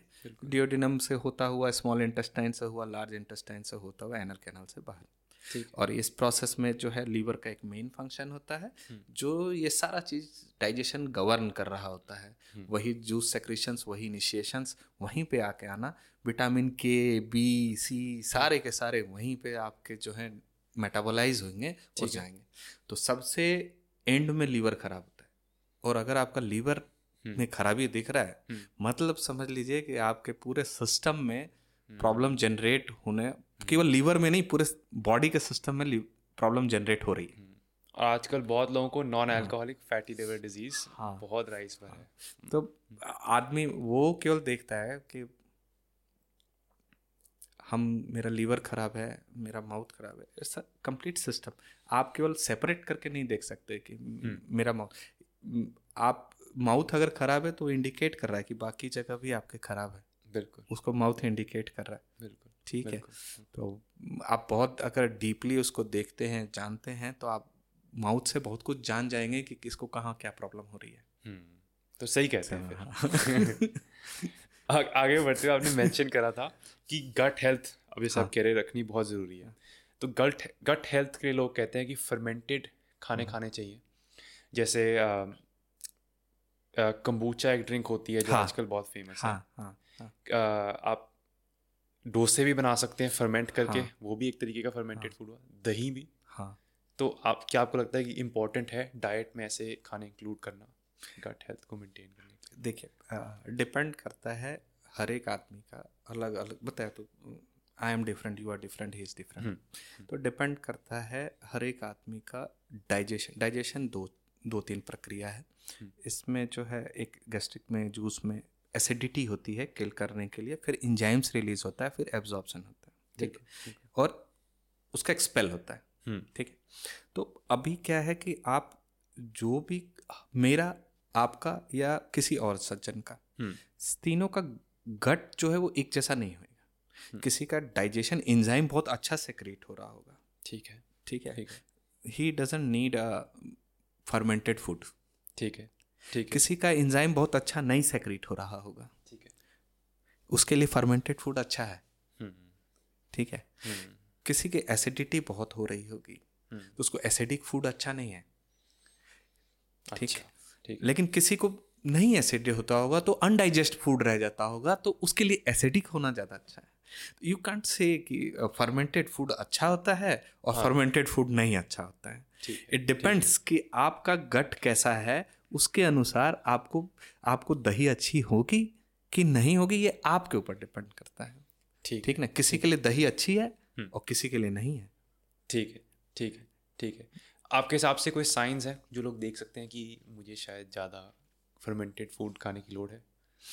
हम्म, अगर आपका पेट आई गेस रेगुलरली ख़राब होता है अगर आपकी बड़ा अच्छा सा एक लॉजिकल इसमें आयुर्वेदा में है। हाँ। अगर आपका स्टूल नॉर्मल है योर गट इज़ नॉर्मल हाँ हाँ। ये देखने का बहुत अच्छा तरीका है हाँ। कि हाँ, अगर आपका पेट बहुत अच्छा साफ़ होता है योर गट इज़ सुपर हम्म, ठीक है? हम्म, अगर आपको बार बार बार बार आप कुछ खा रहे हो और, और आपको जो है तुरंत एक्सक्रीशन के लिए जाना पड़ रहा है या कुछ ऐसा तो इसका मतलब ये हुआ कि आपका जो इंजाइम्स का है रिलीज़ हम्म। वो प्रॉपर नहीं हो रहा है। तो आपको फर्मेंटेड खाना चाहिए। ठीक है। अगर आप कुछ खा रहे हैं और आपको एसिडिटी हो रहा है हम्म, या कुछ ऐसा होता हाइपर एसिडिटी हो रही है आपकी लीवर फ़ंक्शन प्रॉपर नहीं है then you go for a soft food don't go for a salads and fruits and all raw ज़्यादा आप रॉ मत जाओ पहले आप तैयारी करो रॉ खाने की। हम्म, तो रॉ खाने की तैयारी करने का मतलब पहले आप गट को संभालो। आप सीधे डेड लिफ्टिंग नहीं करते हैं पहले आप अपने मसल्स को थोड़ा करते हैं। तो आप जब भी जिम में जाएँ आपको तुरंत ही एक तरफ़ इधर लोड और इस तरफ़ लोड करके नहीं बोलते शाबाश अब उठा लो। ऐसा नहीं करते। तो उसी तरीके से आपका पहले गट को देखना है गट कैसा है? फिर उसके अनुसार से कभी भी एक फॉलो ऑन नहीं करना चाहिए कि ये अच्छा है हमें ये करना है। पहले आप अपने गट को पहचानो और गट को रेदर देन टेस्ट और ये ज़रूरी नहीं है आप फ़िज़िकल फॉर्म में भी पहचान सकते हो अपने गट को। आपसे अच्छा आपको कोई नहीं जानेगा। तो उसके अनुसार खाना खाना चाहिए। फर्मेंटेड फ़ूड उसको जिसका इंजाइम नहीं रिलीज़ हो रहा बहुत अच्छे से अल्कोहलिक फ़ूड या आस आयुर्वेद में आसव आसव बोलते हैं okay. जो फर्मेंट करके जाता है तो उसमें एक्सट्रैक्ट फर्मेंट करते हैं एक्सट्रैक्ट पहले ही से निकल जाता है। तो वो you don't need more to digestion it's already digested. ठीक है। तो आपको आसान हो जाता है डाइजेशन में। ठीक है ठीक तो ठीक है। ये है। ठीक है। ओके नेक्स्ट पॉइंट जो बहुत ज़रूरी है हमने थोड़ा सा आपने कवर भी करा था वो है माउथ ब्रीदिंग की। हाँ। बहुत से लोगों को प्रॉब्लम है मुझे खुद माउथ ब्रीदिंग की बहुत प्रॉब्लम थी अब थोड़ी कम हो चुकी है। बट अब थोड़ा एक्सप्लेन करिए कि माउथ ब्रीदिंग यानी मुँह से सांस लेना क्यों प्रॉब्लमेटिक होता है हमारे लिए?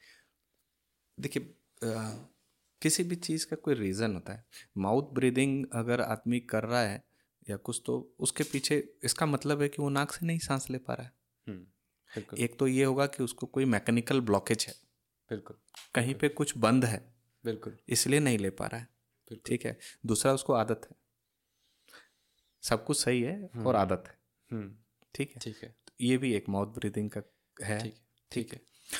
अब ये है कि माउथ ब्रीदिंग करने से और नेसल पैसेज और कहाँ कहाँ ब्लॉकेज है ये आप बहुत आसान से समझ सकते हो। थ्रोट में आपको प्रॉब्लम है बार बार टॉन्सलाइटिस होती है। यहाँ पे कोई मस्सा निकल गया आया एडेनॉइड्स हैं या फिर कोई भी चीज़ पॉलिप टाइप का बना हुआ है कुछ मस्सा सा फूल गया है जो नाक को साइनस की प्रॉब्लम है जब आप नाक सांस ले रहे हैं और इधर से आपको हैवीनेस लग रहा है तो आपको मजबूरी में मुँह से सांस लेना पड़ जाता है। ठीक है। ठीक और एक हैबिचुअल होता है कि आप सो रहे हैं आपको आदत है आप मुँह खोल के सोते हैं। ठीक है ठीक है। ठीक है? ठीक है। तो दोनों कंडीशन में जब आप रात में ऐसा कुछ होता है आप स्नोरिंग कर रहे हैं या फिर आपको ये है तो एक तो आपका हेल्थ बताता है अगर आप स्नोर कर रहे हो या माउथ ब्रीथ कर रहे हो तो आप you are not in a good health ये आपको बता रहा है इट्स इंडिकेट कर रहा है you are not in a good health हाँ you are not in a good health हम्म, ठीक है? तो इसको जो है माउथ के साथ क्या रिलेशन है? जब आप मुँह से सांस लेंगे कुछ भी लेंगे वो ड्राई करेगा। उतने एरिए को सुखा देगा। जब सुखा देगा तो वहाँ पे जो थूक है थूक का काम कर लुब्रिकेट करना वो काम हैम्पर कर देगा। वो लुब्रिकेट नहीं करने देगा। तो जब लुब्रिकेट नहीं करेगा तो वहाँ बैक्टीरिया का ग्रोथ भी ज़्यादा होगा। पेलिकल्स वहाँ जम जाएँगे बनेगा। जिंजाइवा के चारों तरफ़ पेलिकल जमेंगे उसके ऊपर बायोफिल्म बनेगा उसके अंदर बैक्टीरिया ग्रो करेगा। और दांत के नेक से जो जिंजाइवा और इसके बीच का जो नेक है वहाँ पे वो अटैक करेगा क्योंकि वहीं पे पेलिकल जमेगा। और उस जगह पे पूरा इरोड मतलब वो उसको एक तरीके से गला देगा यूँ कहिए। उस जगह से हटा देगा और लेटर ऑन उसमें फिर केरीज बन जाएँगे और फिर ये हो जाएगा। ठीक? तो ये हो गया कि प्रॉब्लम क्या है और उससे होता क्या है। अब इसको ठीक कैसे करते हैं? ठीक है। हाँ जी। ठीक है? प्रॉब्लम को हटाने से ठीक हो जाएगा। बड़ा सिंपल सा। प्रॉब्लम को हटाइएगा और वो ठीक हो जाएगा। ठीक है। ठीक है? बिहेवियर अगर आपको प्रॉब्लम है तो बिहेवियर सुधार लीजिए वो ठीक हो जाएगा। दूसरा है कि मुझे क्या सर्जिकल जाना चाहिए या नॉन सर्जिकल जाना मैं प्रेफर करूँगा कि नॉन सर्जिकल में अगर आपका ठीक हो जाता है तो क्यों सर्जरी जाना चाहते हैं? बिल्कुल ठीक? नहीं होगा तो सर्जरी करा लीजिए। हम्म, ठीक? तो नॉन सर्जिकल में कैसे? जैसे आयुर्वेद में अगर आप जाओगे तो ये से योगा। हम्म। आप नाम योगा बोले चाहे आप कोई सी भी भाषा में। हम्म। अगर आपको नेजल का कोई भी प्रॉब्लम है तो आप नेजल से ब्रीदिंग शुरू कीजिए। मुँह शट माउथ क्लोज कीजिए। नेसल से ब्रीदिंग कीजिए ठीक है। मुझे ब्रीद ही नहीं हो पा रही तो मैं मैं कैसे ब्रीथ करूँ? तो योगा के डिफरेंट डिफरेंट नाम हैं जिसमें फोर्स्ड ब्रीदिंग कराते हैं। ओके। okay. और साइकिलिक ब्रीदिंग कराते हैं। जैसे इधर से लीजिए इधर से छोड़िए इधर से लीजिए इधर से छोड़िए उसके बाद उसको हैबिट फॉर्मेशन पता है तो सीधे आप जिम लिफ्ट नहीं कर सकते हैं। यू हैव आपको एक टेक्निक है उस टेक्निक को फॉलो करना होगा और step by step step by step जाएँगे फिर आप नॉर्मल ब्रीदिंग में जाएँगे। अगर आपको यहाँ पे साइनस का प्रॉब्लम है या आपको कोई पॉलिप बना है वो भी चला जाएगा। ठीक है? हाँ तो इसका स्टेप्स है स्टेप्स को फॉलो करेंगे और तो आपको आपको चला जाएगा। तो कोई भी अगर साइनस की भी प्रॉब्लम है या उसमें भी आयुर्वेदा में नीति युति क्रिया होता है एलोपैथिक में भी अंदर बैलूनिंग करते हैं उसका ढेर सारे हैं जो नॉन सर्जिकल्स हैं। तो अल्टीमेट आपको सर्जिकल में जाना इजी वे है तुरंत हो जाता है पर अगर आप हैबिचुअल हैं तो वो फिर से इरप्ट होगा नहीं। हैबिट तो रहेगी ना। हाँ। अगर आपको किसी चीज़ हैबिट की वजह से आपको वो प्रॉब्लम डेवलप हुई है अगर साइनस और आप हैबिट नहीं ब्रेक कर रहे हो तो आप ऑपरेट कराओ वो फिर होगा। बिल्कुल बिल्कुल। अगर आप वो हैबिट को रिवर्स कर दो तो जो आपको प्रॉब्लम आई है वो ठीक हो जाएगा परमानेंट ठीक हो जाएगा। हम्म, बिल्कुल बिल्कुल। तो पहले अपने हैबिट को योगा के थ्रू रिवर्स करने की कोशिश कीजिए। हम्म। वो बहुत सारे प्रॉब्लम सॉल्व कर देगा। हम्म। अगर आपको नहीं होता then you go for a surgery बिल्कुल बिल्कुल। ठीक है। ठीक है ठीक है। ऑल्सो uh, एक और क्वेश्चन था। Uh, क्या बच्चों के अंदर माउथ ब्रीदिंग से दांत की डेवलपमेंट खराब हो सकती है? हाँ। टेढ़े दांत हो सकते हैं? हाँ ज़रूर होंगे। सबसे पहला है कि जब वो माउथ ब्रीथ करेगा तो जैसा पता है ऊपर का वो पूरा पेलिकल्स वहाँ पे सूख जाएगा पेलिकल्स जम जाएँगे यानी कि एक थूक जम जाएगा यूँ कहिए हिंदी में उसके ऊपर थूक का एक लेयर जम जाएगा बन जाएगा हम्म। और उस थूक के नीचे बैक्टीरिया जमेगा और वो सारे आगे के दांत को आपको समय से पहले केरीज लग जाएँगे हम्म। ठीक है ठीक है समय से पहले केरीज लग जाएँगे तो उसके पहले ही वो दांत या तो आपको एक्सट्रैक्ट कराना पड़ेगा उसके दर्द की वजह से या उसी तरह छोड़ देना पड़ेगा। ठीक है? बच्चे का दांत का जो भी डेसिडियस टूथ हो या मिल्क टूथ होता है वो आपके जो मैगजिला है या मैंडेबल है जो ऊपर का जॉ है जो नीचे का जॉ है उसको एक पाथ देता है कैसे फॉर्म हो रहा है कितना बढ़ेगा। अगर वो आपको समय से पहले निकल जाए तो वो जो नेक्स्ट टूथ है जो परमानेंट टूथ है उसका वो पाथ डाइवर्जन हो जाता है। हम्म। ठीक एक तो ये बंद हो जाता है तो हार्ड हो जाता है। हम्म। दूसरा वो उसका पाथ उसके रूट को फॉलो करता है। जो दूसरा दांत आ रहा है वो उसके रूट को फॉलो करता है। और समय से पहले निकल गया तो उसको रूट फॉलो करने के लिए नहीं होता है। ठीक। तो वो इधर उधर निकल सकता है मैक्सिमम ऐसे होते हैं। कि जब आपको समय से पहले अगर दूध का दांत निकल गया तो जो परमानेंट टूथ है वो उस पोजीशन पे आने के चांसेस बहुत कम नहीं तो कम तो हो ही जाते हैं। तो इधर उधर डाइवर्ट कर जाता है। तो समय से पहले अगर आप माउथ ब्रीदर बच्चा है या कुछ ऐसा है तो उसको एक छोटा सा स्टेप है उसको करवट बोलते हैं। मतलब आप उसको फ्लैट ऐसे पीठ के बल सुलाने के बजाय करवट सुलाएँ।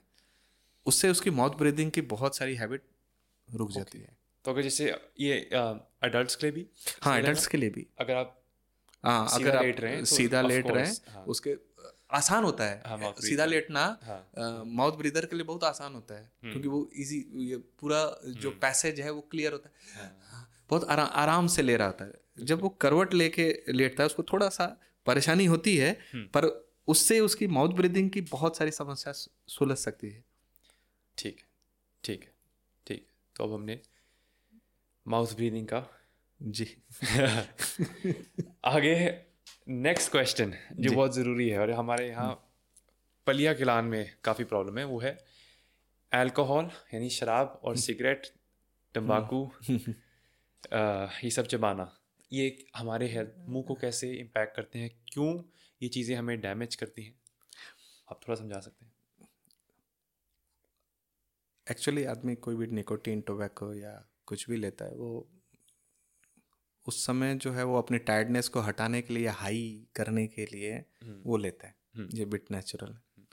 ठीक है और एक बार मज़ा आए तो बार बार करता है। हाँ जी। ठीक तो इसमें छोड़ना और कैसे छोड़ना उसको वो ज़्यादा बेहतर समझ सकता है कि कैसे छोड़ना चाहिए हम्म। और क्यों छोड़ना चाहिए। अगर माउथ ब्रीदिंग मतलब आप ऐसा समझो कि आपको टायर्डनेस हो रही है और आप टायर्डनेस को आसान तरीके से ब्रेक करना चाहते हो आप एक टोबैको का कोई भी फॉर्म ले लेते हो तो आपको थोड़ी समय के लिए आपको टायर्डनेस चली जाती है। आपका जो पीछे एनर्जी स्टोर है उसको रिलीज़ बॉडी तुरंत करती है माइंड को और उसको आप रिलीज़ और आपको अच्छा लगने लगता है। बिल्कुल। आप इसीलिए यूज़ करते हो। और निकोटीन एक मेजर पार्ट है जो इसमें यूज़ होता है। तो निकोटीन आदमी नहीं लेना छोड़ता है अक्सर और उसके अलग अलग फॉर्म ढूंढता है जैसे स्मोकलेस सिगरेट हाँ जी। या निकोटीन विद च्यूइंग गम हाँ जी। तो तो ये सब मतलब वो निकोटीन नहीं छोड़ना चाह रहा है क्योंकि उसका मज़ा जो आ रहा है उसको वो नहीं छोड़ना चाह रहा है। हाँ है जी। हाँ हाँ वो अपने हेल्थ को लेके लेकिन कंसर्न है। हाँ जी ठीक है तो इतना तो है कि हेल्थ को लेके कंसर्न है हाँ। और वो सारे कुछ कंसर्न है तो अ, इसको अगर कोई भी आदमी निकोटीन लेता है हम्म। और विथ स्मोक या कुछ ऐसा करता है तो क्या होता है मुँह के अंदर? हम्म। क्या होता है कि जो मुँह में अगर मान लीजिए तंबाकू ले रहे हैं या कुछ खा रहे हैं तो होता क्या है? तो तंबाकू में जो भी गुटखा या कुछ ऐसा बना होता है उसमें तीन प्रोडक्ट्स होते हैं मेनली हम्म, उसमें एक होता है बिटल नट यानी सुपारी। ठीक है। दूसरा होता है कत्था। और तीसरा होता है तंबाकू। ठीक है। ये मेन इंग्रेडिएंट उसके ऊपर पेपरमिंट मिलाया होता है उसमें ज़्यादा अच्छा स्मेल आने के लिए कोई इसी में लौंग मिलाया होता है। ये सुनने में बड़ा अच्छा लग रहा है। हम्म पर एक्चुअली में जो होता है वो बीटल नट का सबसे ख़राब वैरायटी उसमें यूज़ किया जाता है। अच्छा। जो फेक देने के कारण क्योंकि आपको उतने कम पैसे में आपको बीटल नट ऐसे ही नहीं मिलेगा। तो वो सबसे ख़राब वैरायटी यूज़ किया जाता है। हम्म। कत्था जितनी प्राइस है अगर आप मार्केट में कत्था को देखने जाओ तो आप सोचोगे कि इसमें कैसे कत्था मिला सकते हैं। They use Gabriel rather than कत्था। कत्था एक बहुत अच्छा चीज़ है माउथ जो म्यूकस को हील करने के लिए। ओके ठीक है पर उसके जगह यूज़ होता है गैब्रिल ओके ठीक। ओके अगर आप पान का पत्ता खाएँगे हम्म। मैं किस कोई भी मैं किसी चीज़ को बुरा और अच्छा नहीं बोलता हूँ। उसकी प्रॉपर्टीज़ को बात करता हूँ। अगर आप पान का पत्ता खाएँगे उससे अच्छा विटामिन ए का कोई स्रोत नहीं है। हम्म। इसको तांबुल बोलते हैं आयुर्वेद में। हम्म हम्म, ठीक? और तांबुल यूज़ किया जाता है अपने थ्रोट को क्लियर करने में वॉइस को इम्प्रूव करने में। ठीक ठीक है? ठीक है। जो निकोटीन है ये नहीं यूज़ किया जाता है तांबुल में। ओके। ठीक है? निकोटीन जो है इसके दूसरे यूज़ थे और उसको मिसयूज किया जाता है अब पान में। मुगल जब से आए तब से निकोटीन यूज़ करने लगे। ठीक है। ठीक है। अब निकोटीन का जो हिस्सा है जब आप उसको जानेंगे तो कैसे ये तीनों का कॉम्बिनेशन बनता है? यानी कि पान का छोटा वज़न तंबाकू का फाड़ के आप पुड़िया और आप इसको खा लीजिए। हम्म। कहीं भी आप इसको स्पिट ऑन आपको वेट नहीं करना है कि बैठ के कोई पान बना रहा है। आप दस बारह पान आप कैरी करने में दिक्कत होगा। आप ढेर सारे गुटखा का पुड़िया पॉकेट में रखिए लेके चले जाइए। कितना आसान हो गया। बिल्कुल। ठीक है। लेकिन और सस्ता भी। हम्म। सस्ता क्यों? क्योंकि वो बनाई है घटिया सुपारी से और गैब्रिल से और बहुत ही घटिया किस्म के तंबाकू का हम्म। जो रॉ प्रोडक्ट का उसका यूज़ किया जाता है। ये एक्शन में ऐसा आता है कि सुपारी जो है आपके म्यूकस मेम्ब्रेन को छीलता है। उसका काम है छीलना। हम्म। उसको छीलता है। छीलने के बाद जो तंबाकू है उसके अंदर पिर्स करता है। तंबाकू जो है निकोटीन उसके अंदर पिर्स करता है और वो ब्लड में जाती है और आप हाई फील करते हो। ठीक है? ठीक है। तो सुपारी केवल अगर आप प्लेन सुपारी भी खा रहे हैं तो वो क्या काम कर रहा है? वो पूरा म्यूकस मेम्ब्रेन को छील रहा है। ठीक? शरीर अपने आप से अपने आप को बचाने की पूरी कोशिश करती है और तुरंत दूसरा म्यूकस मेम्ब्रेन बना देती है। पीछे से बना लेती है। आप उसको बार बार छीलिए वो बार बार बनाने की कोशिश करती है। हम्म। जब वो नहीं बना पाती है फिर प्रोटेक्टिव जोन स्टार्ट करती है। यानी कि जब आप कोई किले को नहीं बचा पाते हैं तो आप सामने के गेट को तोड़ देते हैं ताकि पूरा ध्वस्त कर देते हैं ताकि कोई घुस ना पाए। हम इधर से ना जा पाए तो उधर से कोई ना आ पाए तो क्या करती है वो सामने के अपने टिश्यू को डेड कर देती है। ओके। और डेड जो करती है जिसको आप लिकोप्लेकिया बोलते हैं सफ़ेद कलर में। ठीक तो वो सामने का टिश्यू डेड हो चुका है। ठीक है? और वो क्या बचा रही है? अपने पीछे के टिश्यू को बचा रही है जिसकी वजह से सामने को डेड कर रही है। अच्छा ठीक है। उसके बाद भी अगर आप सुपारी से उसको काट रहे हैं या किसी चीज़ से अल्कोहल से उसको पेनिट्रेट कर रहे हैं सिगरेट से पेनिट्रेट कर रहे हैं और पेनिट्रेट करने के बाद आप उसके बियॉन्ड जाने की कोशिश कर रहे हैं देन इट कन्वर्ट्स जब वो नहीं संभाल पाती वो बार बार उसको जो है वो बनाने की कोशिश करती है ये करती है करते करते वो कन्वर्ट नहीं उसको नहीं बचा पाती तो फिर वो कार्सिनोमा में कन्वर्ट हो जाता है। ठीक है। ठीक? तो अगर आप खा रहे हैं और आपके कितना लेयर डिस्टर्ब है अगर आप उसको छोड़ दिए हम्म, हम्म, तो वो अपने आप ठीक कर लेगी। You don't need any medicine बस छोड़िए आप उसको। ठीक है। ठीक ठीक है ठीक है। और नुकसान कैसे कैसे करता है वही पता है। आपका सबसे पहला अगर आप पान का पत्ती और कत्था केवल खा रहे हैं इट्स अ गुड बैड नहीं है इट्स अ गुड ठीक है। पर आप पान की पत्ती और कत्था खा रहे हैं दोनों का। एक विटामिन के सोर्स है पान और कत्था आपका बहुत ही अच्छा माउथ हीलर है।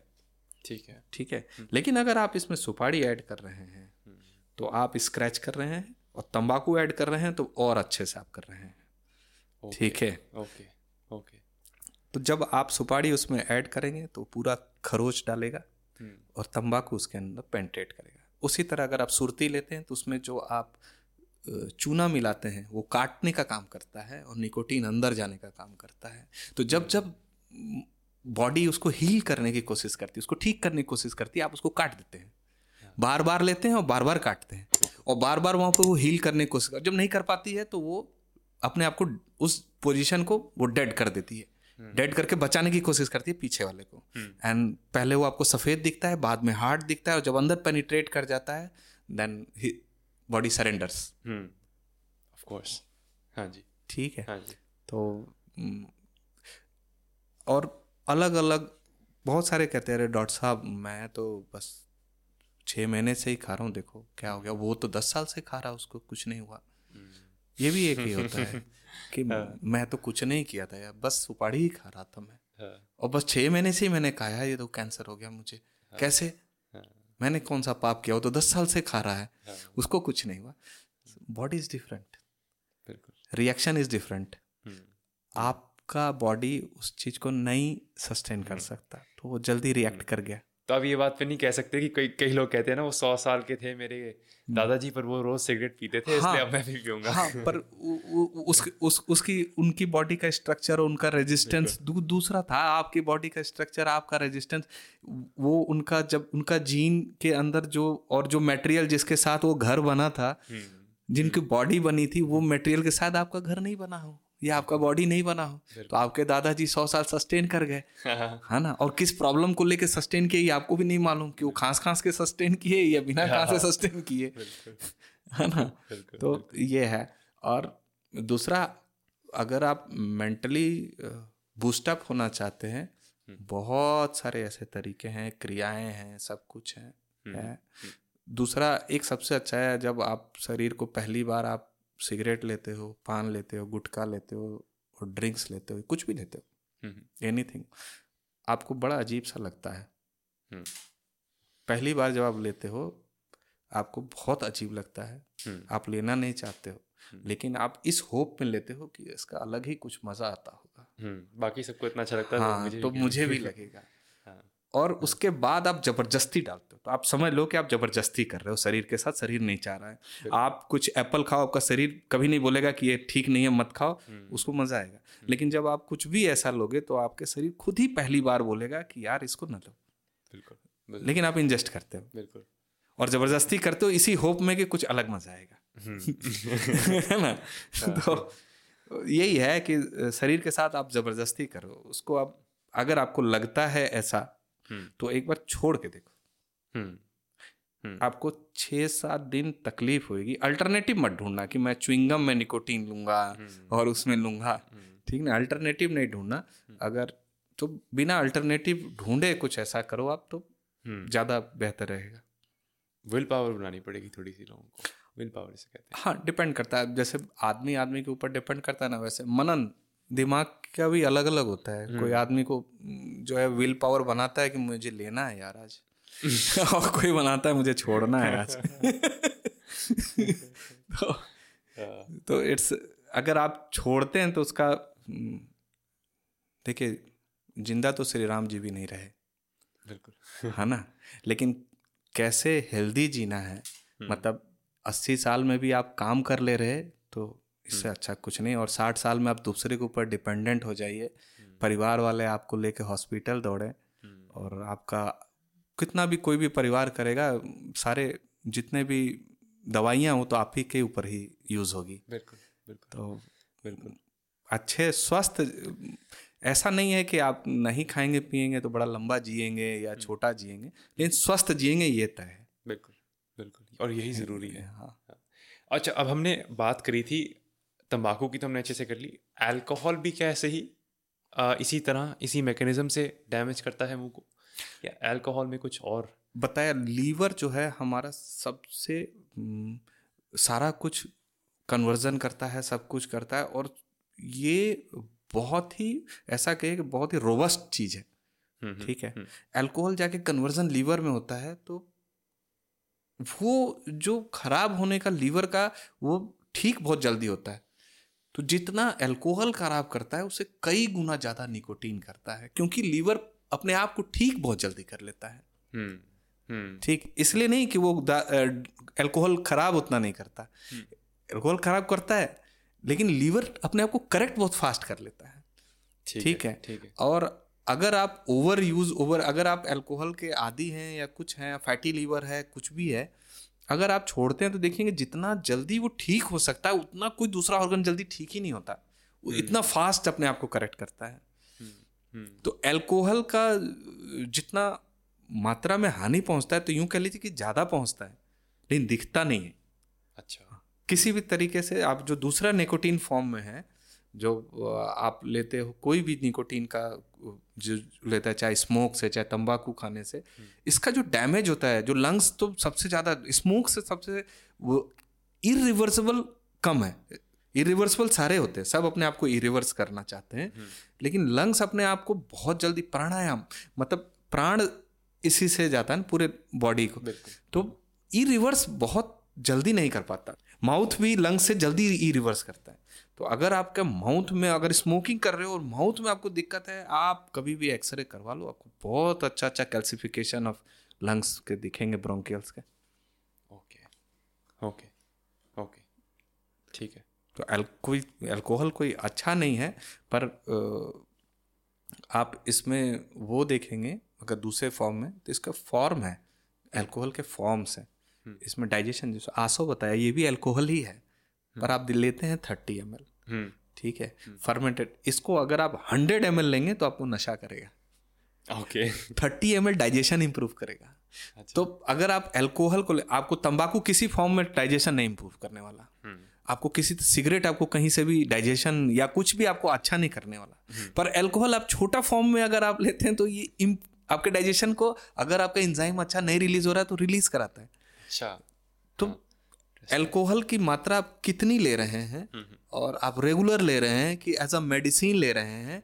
सब- तो alcohol it's a different thing ठीक और निकोटीन और वो डिफरेंट थिंग है।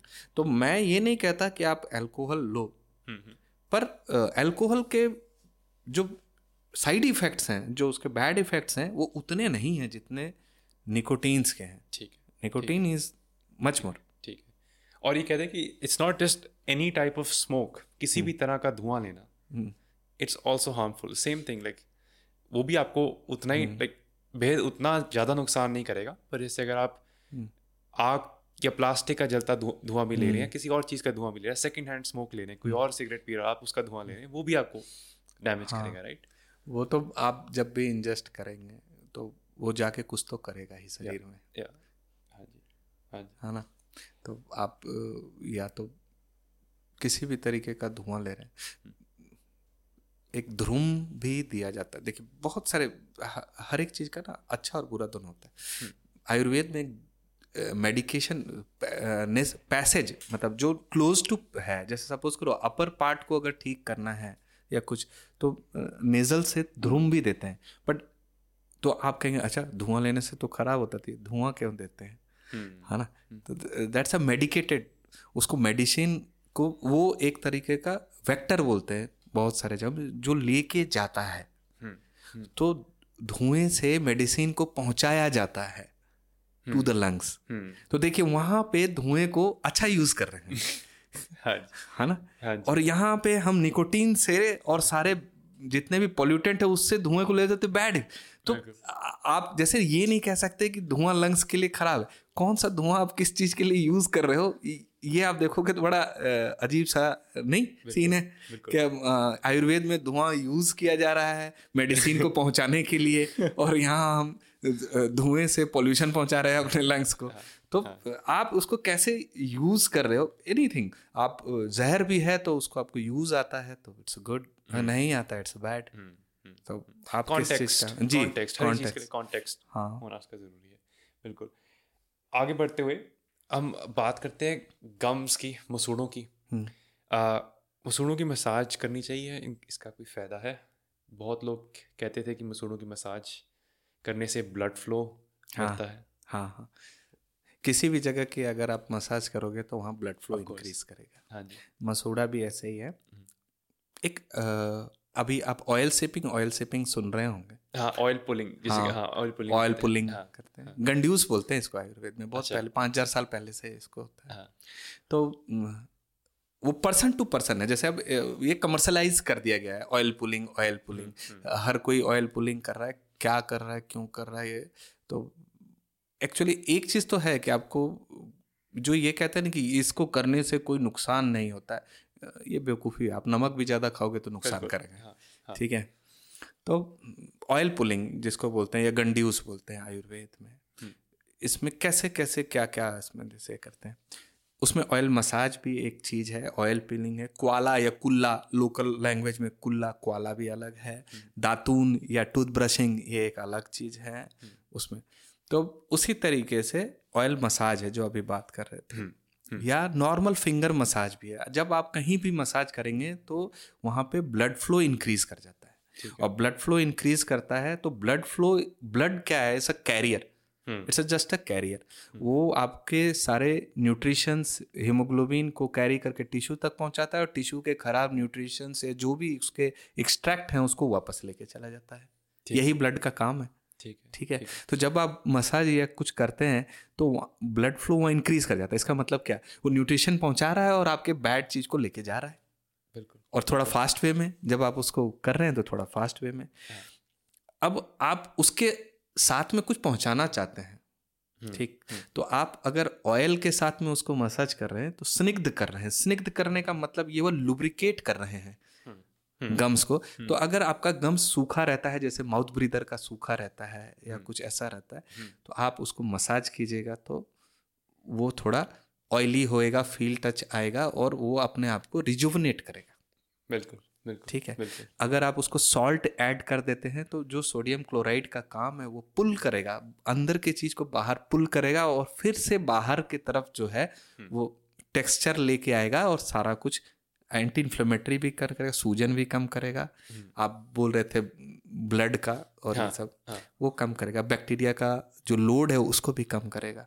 नमक से। नमक से केवल प्लेन नमक से। अगर आप हेल्दी कर हल्दी उसमें ऐड कर दिए टर्मरिक ऐड किए तो एंटी बैक्टीरियल एंटी फंगल और एंटी वायरल तीनों वर्क करेगा।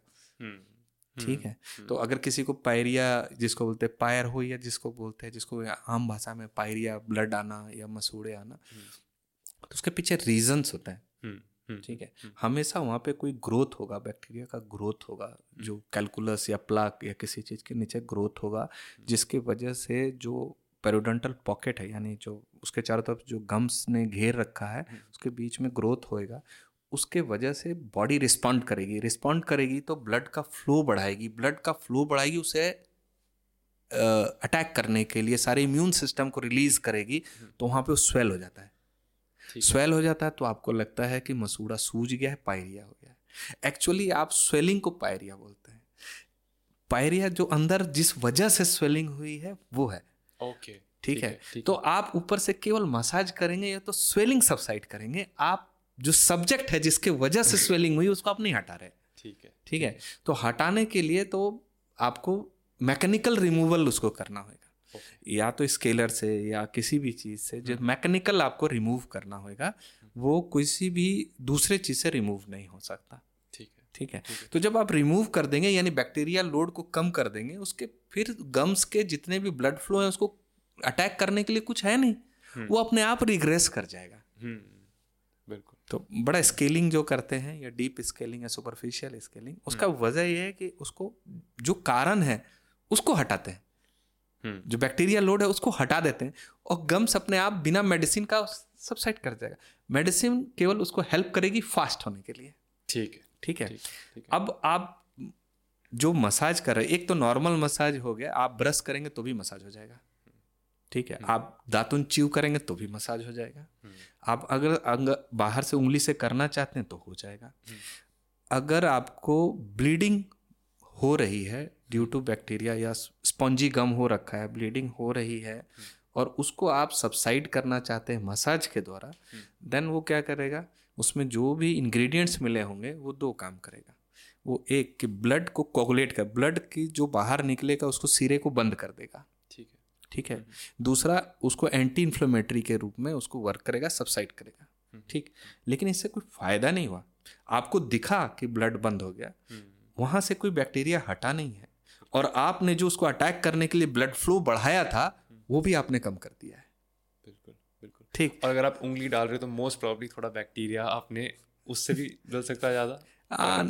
ओरल ओरल में इतना ज़्यादा बैक्टीरिया होता है कि उंगली से आपको कोई खास अंतर नहीं होता है। ठीक है ठीक है ठीक। है। इतना फ्रेंडली और पैथोजेनिक बैक्टीरियाज होते हैं हाँ। कि अगर आप वॉश रिंस करके करो तो इट्स गुड हाँ। पर अगर सबसे अच्छा तो यही होता है कि आप अपने मुँह में कुछ भी डालो। पहले हम लोग बोलते जूठा नहीं पीना चाहिए जूठा देना पाप होता है। इसका यही है कि आप मेरे माउथ का आप अपने माउथ में।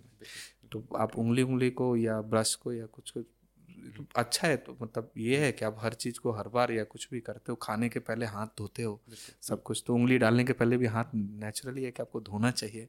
अच्छे से उसके बाद ही आपको करना चाहिए। करने के फ़ायदे क्या हैं? अगर आपको कोई स्वेलिंग गम का सोलन नहीं है यानी आपको ब्लीडिंग नहीं हो रहा है then you go for it it's a massage for a gum अगर आपको ब्लीडिंग हो रहा है और आप उससे मसाज करके क्योर करना चाह रहे हो then I think you go for it after scaling okay और ऑल्सो आप रेकमेंड करोगे कि ये किसी एक स्पेसिफिक डायरेक्शन में करना चाहिए ताकि गम्स रिसीड ना हो। कई लोग ब्रशिंग आप पूछ रहे या मसाज? मसाज। नीचे की तरफ़ करना चाहिए दांतों की तरफ़ ताकि गम्स को थोड़ा स्टिमुलेशन मिले। आप तो हाँ आप आप गम को स्टिमुलेट करना चाहते हैं ठीक है? हाँ। अगर आपके गम्स में रिसेशन नहीं है ऑलरेडी हाँ। ऑलरेडी पहले से नहीं है। रिसेशन यानी वो ऊपर तक हाँ मतलब आपके गम्स जो जिस हाइट पे होना चाहिए उसी हाइट पे हैं उससे पीछे अगर नहीं गया है हम्म, ठीक है? तो आप इसको सर्कुलर मोशन में कीजिए। या फिर आप हॉरिजॉन्टल इसमें भी कर सकते हैं। लेकिन आप ऑलरेडी रिसेशन में है और आप उस रिसेशन को वापस लाना चाहते हैं। तो सबसे पहले कि कॉज क्या था रिसेशन का? हाँ हाँ ठीक है ना? हाँ कॉज क्या था रिसेशन का? पहले उसको हटाना होएगा और ये एडजंक्ट मतलब ये केवल मदद करेगा वो आपको रिसेशन को वापस नहीं अगर कॉज नहीं हटता तो ये कुछ कर नहीं पाएगा। ठीक है प्रॉब्लम आपको फिर भी डील करनी हाँ प्रॉब्लम आपको तो डील करनी पड़ेगी। और यही लाता है मुझे नेक्स्ट पॉइंट पर जो है कि लोग कहते हैं कि हर छः महीने बाद एक डेंटिस्ट से अपॉइंटमेंट लगभग करनी चाहिए। आपका क्या मानना है कि regular dental appointment general checkup ज़रूरी है? आपकी ईटिंग हैबिट्स कैसी है? हम्म, और आपका हार्मोनल प्रोफ़ाइल कैसा है? हम्म। आपका गट सिस्टम कैसा है? ये डिपेंड करता है। इस चीज़ पे डिपेंड करता है कि आप डेंटिस्ट को एक मंथ में मिलो या दो साल में मिलो या छः महीने में मिलो। अगर आपका गट अच्छा है हम्म। आपको हार्मोनल कोई प्रॉब्लम नहीं है हम्म। आपको कोई बैड ब्रेथ नहीं है हम्म। आप एक साल के बाद भी विज़िट करो नो प्रॉब्लम लेकिन अगर आप डायबिटिक हैं अगर आप कोई भी हार्मोनल प्रॉब्लम से जूझ रहे हैं तो हम्म। मुझे तो ऐसा लगता है कि आपको हर मंथ मिलना चाहिए। एक बार स्क्रीनिंग तो कराना ही चाहिए।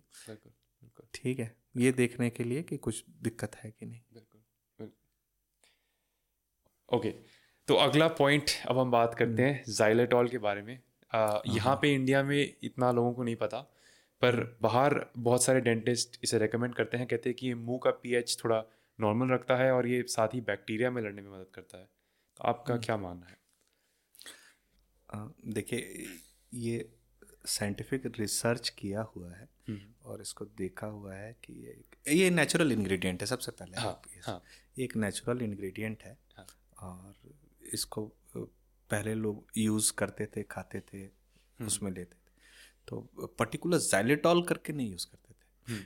वो साइंटिस्ट ने देखा कि ये इस चीज़ को खा रहे हैं इस चीज़ को ले इनको इनकी ओरल हेल्थ अच्छी हो रही है हम्म। ठीक हो रही है तो क्या है इसमें जिससे है जबकि ये मीठा भी ले रहे हैं हम्म। फिर भी ऐसा हो रहा है तो उन्होंने देखा कि it's a form of a sugar xylitol उनको नाम दिया गया जैलेटॉल हम्म। तो वो एक ऐसा शुगर है इट्स अ वो मीठा पदार्थ ही है हम्म। ठीक है लेकिन ये एक ऐसा मीठा पदार्थ है जो बैक्टीरिया के द्वारा फर्मेंट नहीं होता कन्वर्ट नहीं होता।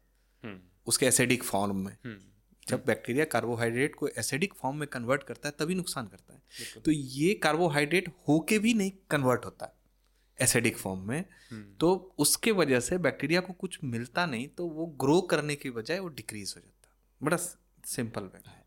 तो जैलोटॉल जो फॉर्म है उस उस चीज़ का शुगर का। जिसको यू यूज़ किया गया तो इसको आप यूज़ अगर करते हैं तो एक तो ये कन्वर्ट नहीं होता। हम्म। दूसरा है कि ये बैक्टीरिया को किल करता है दूसरे फॉर्म में उसके वैक्यूल्स बना के। तो पैथोजेनोसिस जितने भी पैथोलॉजी एक होगा फ्रेंडली बैक्टीरिया हम्म। और एक हो गया कि बैलेंस नहीं हुआ तो पैथोलॉजिकल वही पैथोलॉजिकल में कन्वर्ज हो जाते हैं जब वो बैलेंस नहीं होते हैं। हम्म, तो ये पैथोजेनिसिटी में कन्वर्जन को रोकता है इनिबिट करता है। आपके बैक्टीरिया को पूरा किल नहीं करता इनिबिट करता है ओवर ग्रो होने में। तो आपका ओरल जो है हेल्थ अच्छा हो जाता है। हम्म, हम्म, है ना? तो वैसे ही एंटी बैक्टीरियल्स दवा या कुछ ऐसा जो कहते हैं ना नहीं खाना चाहिए उससे ये होता है। वो ये होता है कि आप बैक्टीरिया किल करोगे तो उधर कैंडिडल और वायरल ओवर ग्रो हो जाएगा। हम्म, वायरल करोगे तो कैंडिडल तो अपने में आप उनको बैलेंस करने के लिए छोड़ दो। तो ये जो है ये किसी को ऐसा इनहिबिट करता है। इनहिबिट करने का मतलब रोकता है। हम्म, हम्म, रोकता है ओवर ग्रो होने से। पूरा किल नहीं करता। है देन इसको यूज़ करने लगे पहले। टूथपेस्ट में टूथ पाउडर में खाने में।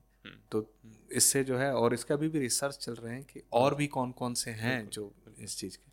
और रिसर्च हमेशा किसी भी चीज़ को ना किसी चीज़ को ऑलरेडी यूज़ करता हुआ जैसे ना आप कोई भी चीज़ को अगर आप लेंगे कि किसी को फाइंड आउट करते हैं कि पहले देखते हैं नेचर में उस चीज़ को देखते हैं उसका इफ़ेक्ट फिर उसको ढूंढते हैं कि कैसे ये हुआ। इस तरीके से होता है। तो ये ऑलरेडी यूज़ में था हाँ। पहले से था जिसको देख के उसमें से उस मॉलिक्यूल को निकाला जिसके वजह से ये इफ़ेक्ट आता है और उसका नाम दिया जैलेटॉल बिल्कुल। ठीक? तो इसके इफ़ेक्ट पहले से देखे हुए हैं। हाँ हाँ। तो इसको कुछ रिस, इसको रिसर्च नहीं वो मॉलिक्यूल को निकालने को आप यूँ कह सकते हैं रिसर्च जैसे हल्दी को देखा हुआ है कि इसका इफ़ेक्ट क्या है हाँ। अगर कुरक्यूमिन का जो है आप उसको निकालते हैं तो आप आपको देखने की ज़रूरत नहीं कि इसका इफ़ेक्ट क्या है। पहले से नोन है हाँ। उसमें से केवल एक्सट्रैक्ट किया उसी तरह जेलेटॉल एक्सट्रैक्ट किया हुआ चीज़ है। नोन है इसका इफ़ेक्ट कि ये अच्छा करता है। हम्म। और आजकल पर क्या होता है कि कई लोग जो जाइलेटॉल बेच रहे हैं वो बीच में सुक्रोस और और भी बहुत सारी चीज़ें उसमें डाल रहे हैं। अच्छाई तो के साथ तो बुराई हाँ, रहेगी। वो हाँ ना? वो हाँ, एक कहावत है यहाँ पे चार ईमानदार होंगे तभी तो एक बेईमान होगा हाँ। और ओके नेक्स्ट क्वेश्चन हम केमिकल्स की थोड़ी बात करें वो फ्लोराइड का। बहुत बड़ा डिबेट है। हाँ। आप क्या स्टैंड लेते हो उस पे? क्या बहुत सारी टूथपेस्ट हैं जो कहती हैं फ्लोराइड फ्री हाँ। देखिए मैं के से इंटर्नशिप किया हूँ तो उस समय नैमिषारन एक जगह है सीतापुर के पास में। ठीक है। और वहाँ पे ना वाटर में फ्लोराइड बहुत ज़्यादा थे। हम्म। तो उस पर हम लोग स्टडी करने गए थे ग्रुप्स में। हम्म, तो वहाँ पे फ्लोराइड के साइड इफ़ेक्ट वाटर में फ्लोराइड ज़्यादा होने की वजह से उसके साइड इफ़ेक्ट देख रहे थे। ब्रिटलनेस ऑफ़ बोन बोन का स्ट्रक्चर का ये होना दांत के ऊपर ब्राउन ब्राउन पूरी स्टेनिंग होना और ये सब हम लोग नोट डाउन कर रहे थे। तो हम लोग कोई उसके वाटर सैम्पलिंग कर रहे थे। ब्लड सैम्पलिंग नहीं कर रहे थे केवल वाटर सैम्पलिंग कर रहे थे और जाके देख रहे थे कि वाटर की में फ्लोराइड कंटेंट कितना है या दूसरा कुछ कितना है ताकि यहाँ के पूरे इलाके में ऐसा इफ़ेक्ट आया हुआ है। हम्म, तो मैं भी ये सोच रहा था कि एक फ्लोराइड का जो एक पीपीएम है मतलब एक एक कंपोजिशन है हम्म, अगर आपको वो मिलता है ठीक है ठीक है। तो आपको वो ओरल हेल्थ के लिए अच्छा है ठीक? ठीक है। लेकिन अगर अब वो पीपीएम से ज़्यादा इंक्रीज करता है हम्म। तो घातक है। ओके। दोनों अच्छा और बुरा। ठीक। तो आपके पास में जो पानी है या कुछ है उसमें फ्लोराइड लेवल कितना है? अगर आप आरओ यूज़ कर रहे हो या कुछ कर रहे हो तो नेचुरल है नॉर्मल है। हम्म, आप you can go for the fluoride hmm, toothpaste लेकिन आप नेचुरल ड्रिंकिंग वाटर यूज़ कर रहे हो जहाँ पे मिनरल कंटेंट्स ज़्यादा है हम्म, फ्लोराइड ज़्यादा है तो वहाँ नहीं ठीक है। ओके। उस जगह के लिए ठीक नहीं है ये। ठीक है। ठीक है। दूसरा फ्लोराइड कंटेंट्स एक वो होता है जैसे अभी जेलेटॉल का चल रहा है तो सारे लोग जेलेटॉल बेच बेच रहे हैं। है ना? नेचुरल फॉर्म में भी अगर नाम नहीं उसी तरह फ्लोराइड कंटेंट नेचुरल वाटर और इसमें होता है। मेरी समझ में जो मैं समझता हूँ कि टूथपेस्ट में फ्लोराइड देने का उतना ज़्यादा कुछ बेनिफिशियल मुझे नहीं लगा। मैं मैं पर्सनली ये बोल रहा हूँ नॉट फॉर ये। आप बोले हो कि क्या आपने स्टडी किया है हम्म। इस चीज़ के ऊपर? हाँ बच्चों के ऊपर मैंने देखा है। क्योंकि अभी जितने भी टूथपेस्ट आते हैं मैक्सिमम फ्लोरिडेटेड आते हैं। हम्म, और कोई बहुत खास अच्छा इफ़ेक्ट मुझे नहीं देखने को मिला। ठीक है। ठीक है? लेकिन साइड uh, इफेक्ट्स जो मैंने वहाँ देखे थे हम्म, तो वो हाई पीपीएम ऑफ़ फ्लोराइड था। हम्म, हम्म, तो मुझे ऐसा लगता है कि एक बार ज़रूर इस पर निगाह डालनी चाहिए कि ज़रूरत है भी क्या? बिल्कुल। ठीक है। वो इफ़ेक्ट आती है केरीज के ऊपर फ्लोराइड का एक अच्छा खासा उसमें इनिबिट करता है। आपको ये रिसर्च में देखा गया कि ऐसा इनिबिट करता है केरीज जितने भी टूथ होते हैं उसमें अगर आप फ्लोराइड का पेस्ट ही उस पर लगा देते हैं या कुछ करते हैं तो उसकी ग्रोथ को इनिबिट करता है। हम्म, ऐसा रिसर्च में देखा गया है। पर प्रैक्टिकली मैंने जितने भी देखे हम्म, तो मुझे ऐसा दिखा नहीं। ठीक है ठीक है। फेयर इनफ आगे बढ़ते हुए आ, बात करते हैं। सिंस आप बता रहे थे थोड़ा सा हम जानना चाहेंगे कि आप डेंटिस्ट्री में कैसे गए? क्या हुआ कि आपने ये करियर चूज़ करा? थोड़ा हमको बैकग्राउंड मैं बचपन से मैं एक्चुअली में एक्चुअली यू का तो मैं न्यूरो का करना चाहता था तो अच्छा। हाँ मुझे नहीं मालूम था कैसे मेरे फादर आपको बताया होगा। मैं his superintendent of mines in Dhanbad coal mines में। कोल माइंस के तो और मैं इंजीनियरिंग से बड़ा प्रभावित था और मेरे अंदर भी था। इंजीनियरिंग का एक अंश रह गया था। तो और मैं उसे बहुत इजीली ग्रैब करता था। जो माइनिंग्स की ये चीज़ें थी फॉल्ट था ये था बहुत इजीली मुझे ग्रैब होता है। एक नेचुरल होता है आपके अंदर जो है वो क्या इनबिल्ट है और आप किस चीज़ को बहुत इजीली ग्रैब कर लेते हो। या ये आप ये कहें ईश्वर का दिया हुआ सबके अंदर होता है। तो हम्म, मेरे फादर ट्वेंटी फोर आवर्स जो है वो उनका जॉब ही गवर्नमेंट जॉब ऐसा था कि वो ट्वेंटी फोर आवर ऑन रहते थे।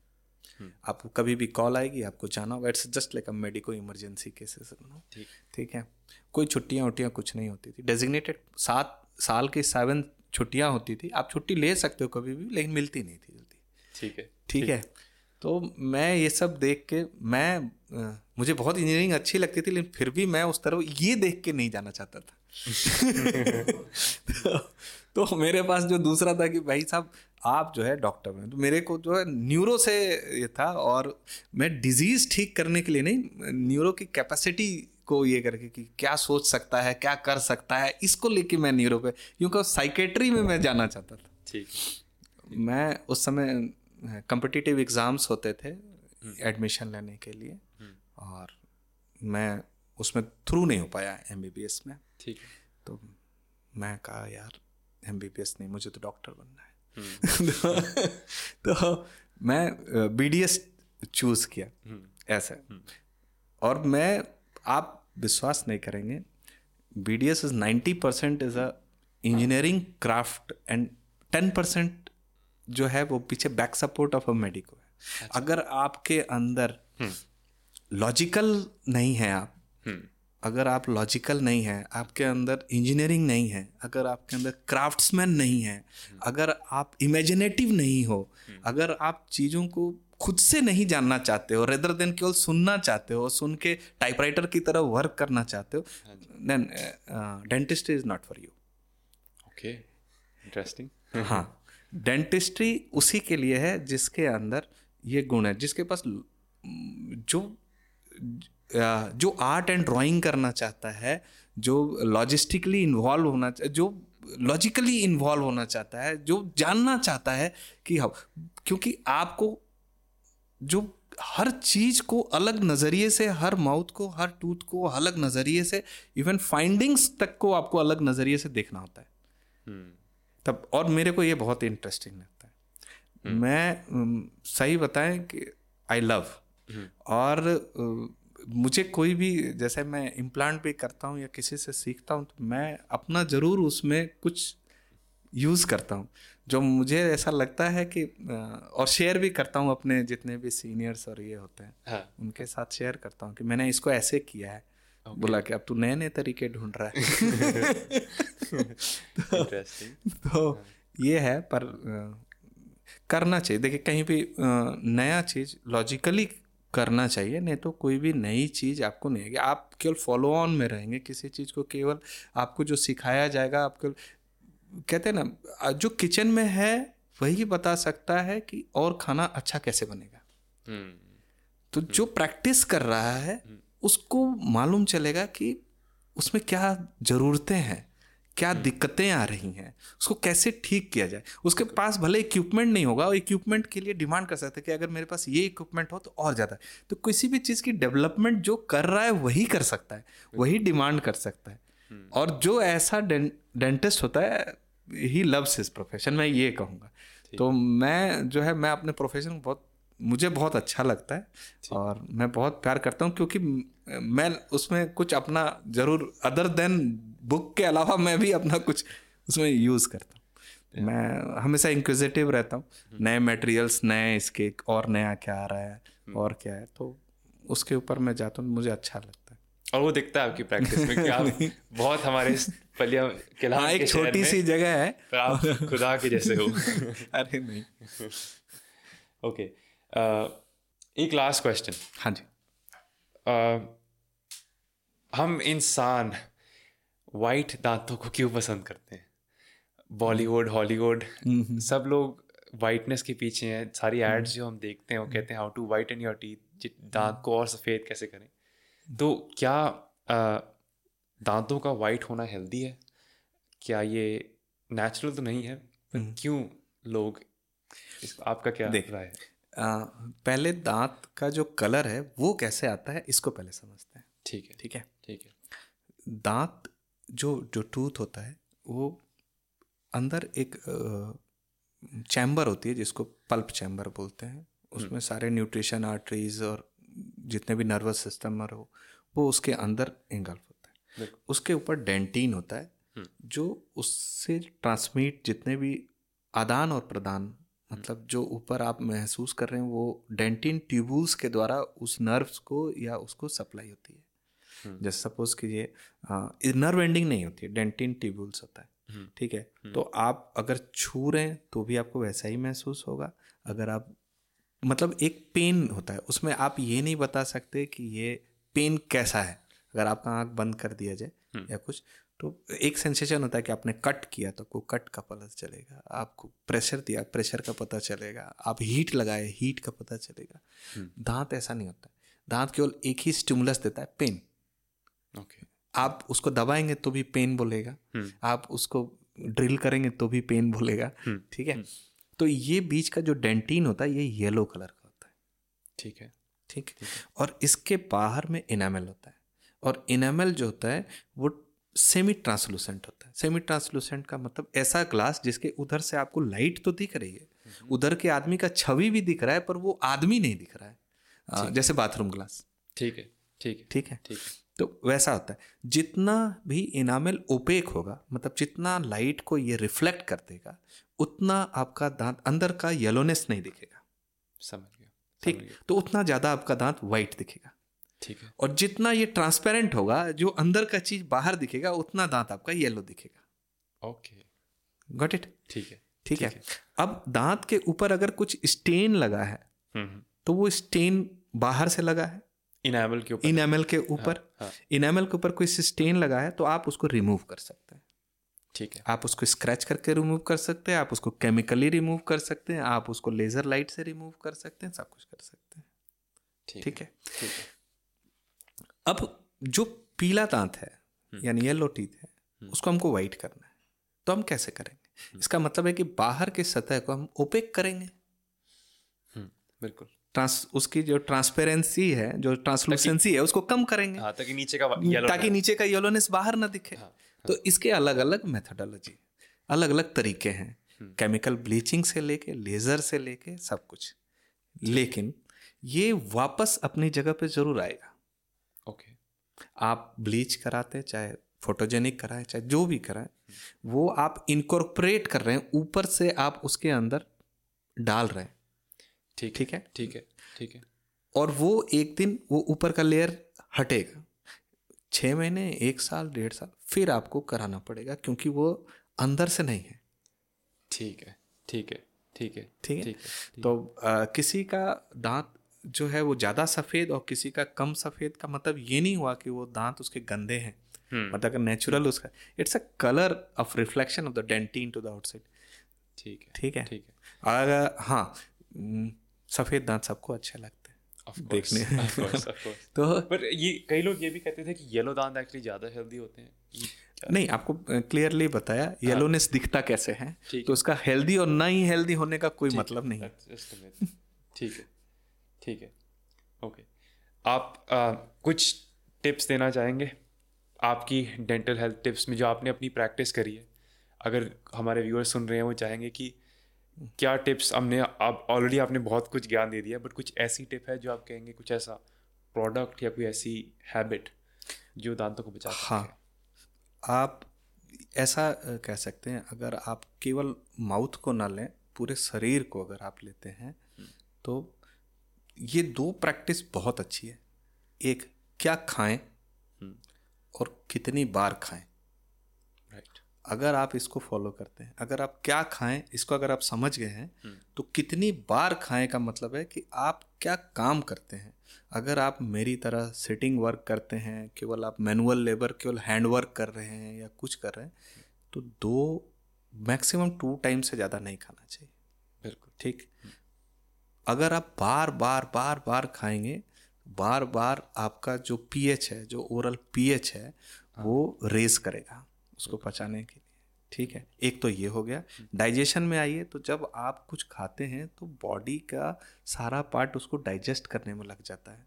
सारे खून का सारा जो सप्लाई है वो डाइजेशन की तरफ़ आता है। इसीलिए आप जब आप कुछ खाना खाते हो तो आप डल होते हो क्योंकि ब्रेन को ब्लड सप्लाई, ऑक्सीजन सप्लाई कम हो जाता है और वो इंटेस्टाइन को जाता है। तो आप अगर बार बार बार बार खाते हैं तो उसको बार बार बार बार इंजाइम सेक्रेशन करना होगा। आप कम बार खाइए। ज़्यादा खाइए भले कम बार खाइए। कितना ज़्यादा खाना चाहिए? हमेशा इतना जगह रखना चाहिए कि कोई अतिथि अगर बोल दे कि ये ले लीजिए प्लीज़ तो उतना जगह होना चाहिए। बिल्कुल। ठीक? तो पूरा फुल स्टमक कभी नहीं खाना चाहिए। हम्म, इतना ही खाना चाहिए जितना आपको पेट भर गया। मन नहीं भरना है केवल पेट भरना है। बिल्कुल। ठीक? मन नहीं भरता कभी भी। सही? तो उतना ही खाना चाहिए और कितनी बार खाना चाहिए? अगर आप दो बार खाते हैं बहुत अति उत्तम। अगर आपका काम ऐसा है कि एक ही बार खाना है और भी उत्तम। ठीक है? खाना कब चाहिए? खाना जब है एक बॉडी का पीरियोडिक क्लॉक है। अगर आप डेली दस बजे सोते हैं तो आप कुछ भी काम करो आपको दस बजे नींद आएगी। अगर आप सुबह पाँच बजे उठते हैं तो रा आप कहीं से ट्रैवल करके आओ छः उस समय दो बजे रात को सो आपको पाँच बजे एक बार ज़रूर नींद टूटेगी। जिसे इंग्लिश में सर्केडियन रिदम हाँ जी हाँ जी हाँ जी। हाँ जी तो इस क्लॉक को फॉलो करना है और आप सुबह सूर्य उदय और शाम सूर्य अस्त के पहले और करीब में ही खाना। जैसे अगर आप सुबह साढ़े छः सात बजे के करीब नाश्ता कर लेते हैं तो रात को भी साढ़े छः अगर आप दस साढ़े दस बजे नाश्ता करते हैं या खाना खाते हैं भोजन करें ज़्यादा अच्छा है भोजन करें तो रात को आठ साढ़े आठ मैक्सिमम नौ बजे तक कर लेना चाहिए। क्योंकि एक बार बॉडी को मिलता है समय अपने आप को ठीक करने के लिए। ब्लड सर्कुलेशन हमेशा इंटेस्टाइन में पचाने का ही काम करता रहेगा तो बाकी काम कब करेगा? बिल्कुल। है ना? तो उसका दूसरा काम है बॉडी को क्लीन करना रिपेयर करना और भी सारे काम हैं। बिल्कुल ठीक है? बिल्कुल तो वो काम करने के लिए उसको थोड़ा मौका दीजिए। तो कम बार खाइए। बिल्कुल ठीक एक क्या खाइए और कम बार खाइए। वेरी इंपॉर्टेंट ये एक है। दूसरा एक आयुर्वेद का एक बड़ा ये कहा गया है कि बहुत सिंपल सा एक ये है कि कोई भी जो भी आदमी बर्थ लेता है पैदा लेता है उसको सबसे एक ही चीज़ ज़रूरत होती है एनर्जी। खाना। बिल्कुल। उसको कोई चीज़ ज़रूरत नहीं होती खाना ज़रूरत होती है। हम्म, और खाना ही जीवन को अंत भी करता है। खाना ही कैसे? जब आप कुछ भी खाते हैं कुछ भी let it be anything तो वो जाके डाइजेस्ट होता है मेटाबोलाइज होता है और एनर्जी प्रोड्यूस करता है। और जो चीज़ एनर्जी में नहीं कन्वर्ट हो सकती वो मल मूत्र के द्वारा एक्सक्रीट हो जाता है। बिल्कुल। ठीक? बिल्कुल। जो चीज़ नहीं एक्सक्रीट हो पाता है वो अंदर जम जाता है। हम्म, हम्म, वो जो जम जाता है वो अमा होता है। उसको आयुर्वेद में अमा बोलते हैं। अलग अलग पार्ट में जाके वो जमता है जितना धीरे धीरे धीरे धीरे वो ब्लॉकेज बढ़ता जाता है। ब्लॉकेज बढ़ता जाता है तो supply to the last tissue halt होता है और लास्ट टिश्यू से बाहर को जो उसको एक्सक्रीशन करना है वो भी हॉल्ट होता है और ये धीरे धीरे बढ़ता है। तो जब आप गलतियाँ करते हो बचपन में या खाने में या कुछ भी तो उस समय रिज़ल्ट नहीं दिखता दिखता थर्टी के बाद है। बिल्कुल। और वो सारे ब्लॉकेज उस समय तक हो गया होता है। हाँ जी। उसके बाद तो आपको कुछ खाने का मन नहीं करता है। कुछ भी खाने के पहले आप तरह तरह के पूछते हैं कि ये खाऊं कि नहीं खाऊं वो खाऊं कि नहीं खाऊं। हाँ बचपन में आप नहीं पूछते हैं क्योंकि आपका ब्लॉक हो रहा होता होता नहीं है। तो संसार में कोई ऐसा खाना ही नहीं बना जिससे अमा नहीं प्रोड्यूस होता है। ठीक? एनर्जी को जब आप आप लेते हो एनर्जी खाना लेते हो एनर्जी के लिए आप मिनिमम जैसे आप कोई भी ऐसा चीज़ लो जिसमें आपको एनर्जी डायरेक्ट अगर आ रही है जिसमें कन्वर्जन का कम ये है अमा कम प्रोड्यूस हो रहा है तो आपका लाइफ लॉन्ग चलेगा। ठीक? जो भी आप खाना खाओगे जिसमें अमा ज़्यादा प्रोड्यूस हो रहा है तो आपको क्लॉगिंग करेगा और वो करेगा डिटोरिएट करेगा आपके हेल्थ को। तो ऐसा खाना खाइए जो कम से कम क्लॉग करे। क्लॉग तो करेगा। कम से कम क्लॉग करे कम से कम अमा प्रोड्यूस करे तो आप ज़्यादा समय तक हेल्दी रहेंगे। ठीक है। वेरी गुड वेरी गुड ठीक? ठीक है ठीक है। तो यहीं पर पॉडकास्ट को समाप्त करते हैं। आपके टाइम के लिए बहुत बहुत शुक्रिया। आपने हमें आज ऐसा बहुत कुछ बताया जिससे बहुत लोगों की आई होप मदद होगी। और I- मैं आई एम श्योर मैं चाहूँगा कि लोग इस एडवाइस को फॉलो करें ताकि हम अपनी ओरल ओरल हेल्थ को यहाँ इंडिया में बढ़ा सकें। ये एक प्रॉब्लम है यहाँ पर। बहुत से लोगों को हाँ। इन्फॉर्मेशन नहीं है। तो आपका बहुत बहुत शुक्रिया। थैंक यू थैंक यू तो दोस्तों मेरी आशा है कि ये चर्चा सुनने से आपको मुँह के स्वास्थ्य के बारे में कुछ ज्ञान मिला होगा। और अगर ऐसा है तो इसे लाइक और शेयर करना ना भूलेगा ताकि ये इन्फॉर्मेशन और लोगों तक पहुँच सके और वे भी अपने मुँह के स्वास्थ्य को बनाकर रख सकें। इस पॉडकास्ट पर अगला गेस्ट स्पीकर होगा एक डर्मेटोलॉजिस्ट यानी स्किन या त्वचा का स्पेशलिस्ट। तो अगर आप इस आने वाली चर्चा को मिस आउट नहीं करना चाहते तो चैनल को सब्सक्राइब और पॉडकास्ट को फॉलो करना ना भूलिएगा। अगले वीडियो तक चलते फिरते रहिएगा। Take care.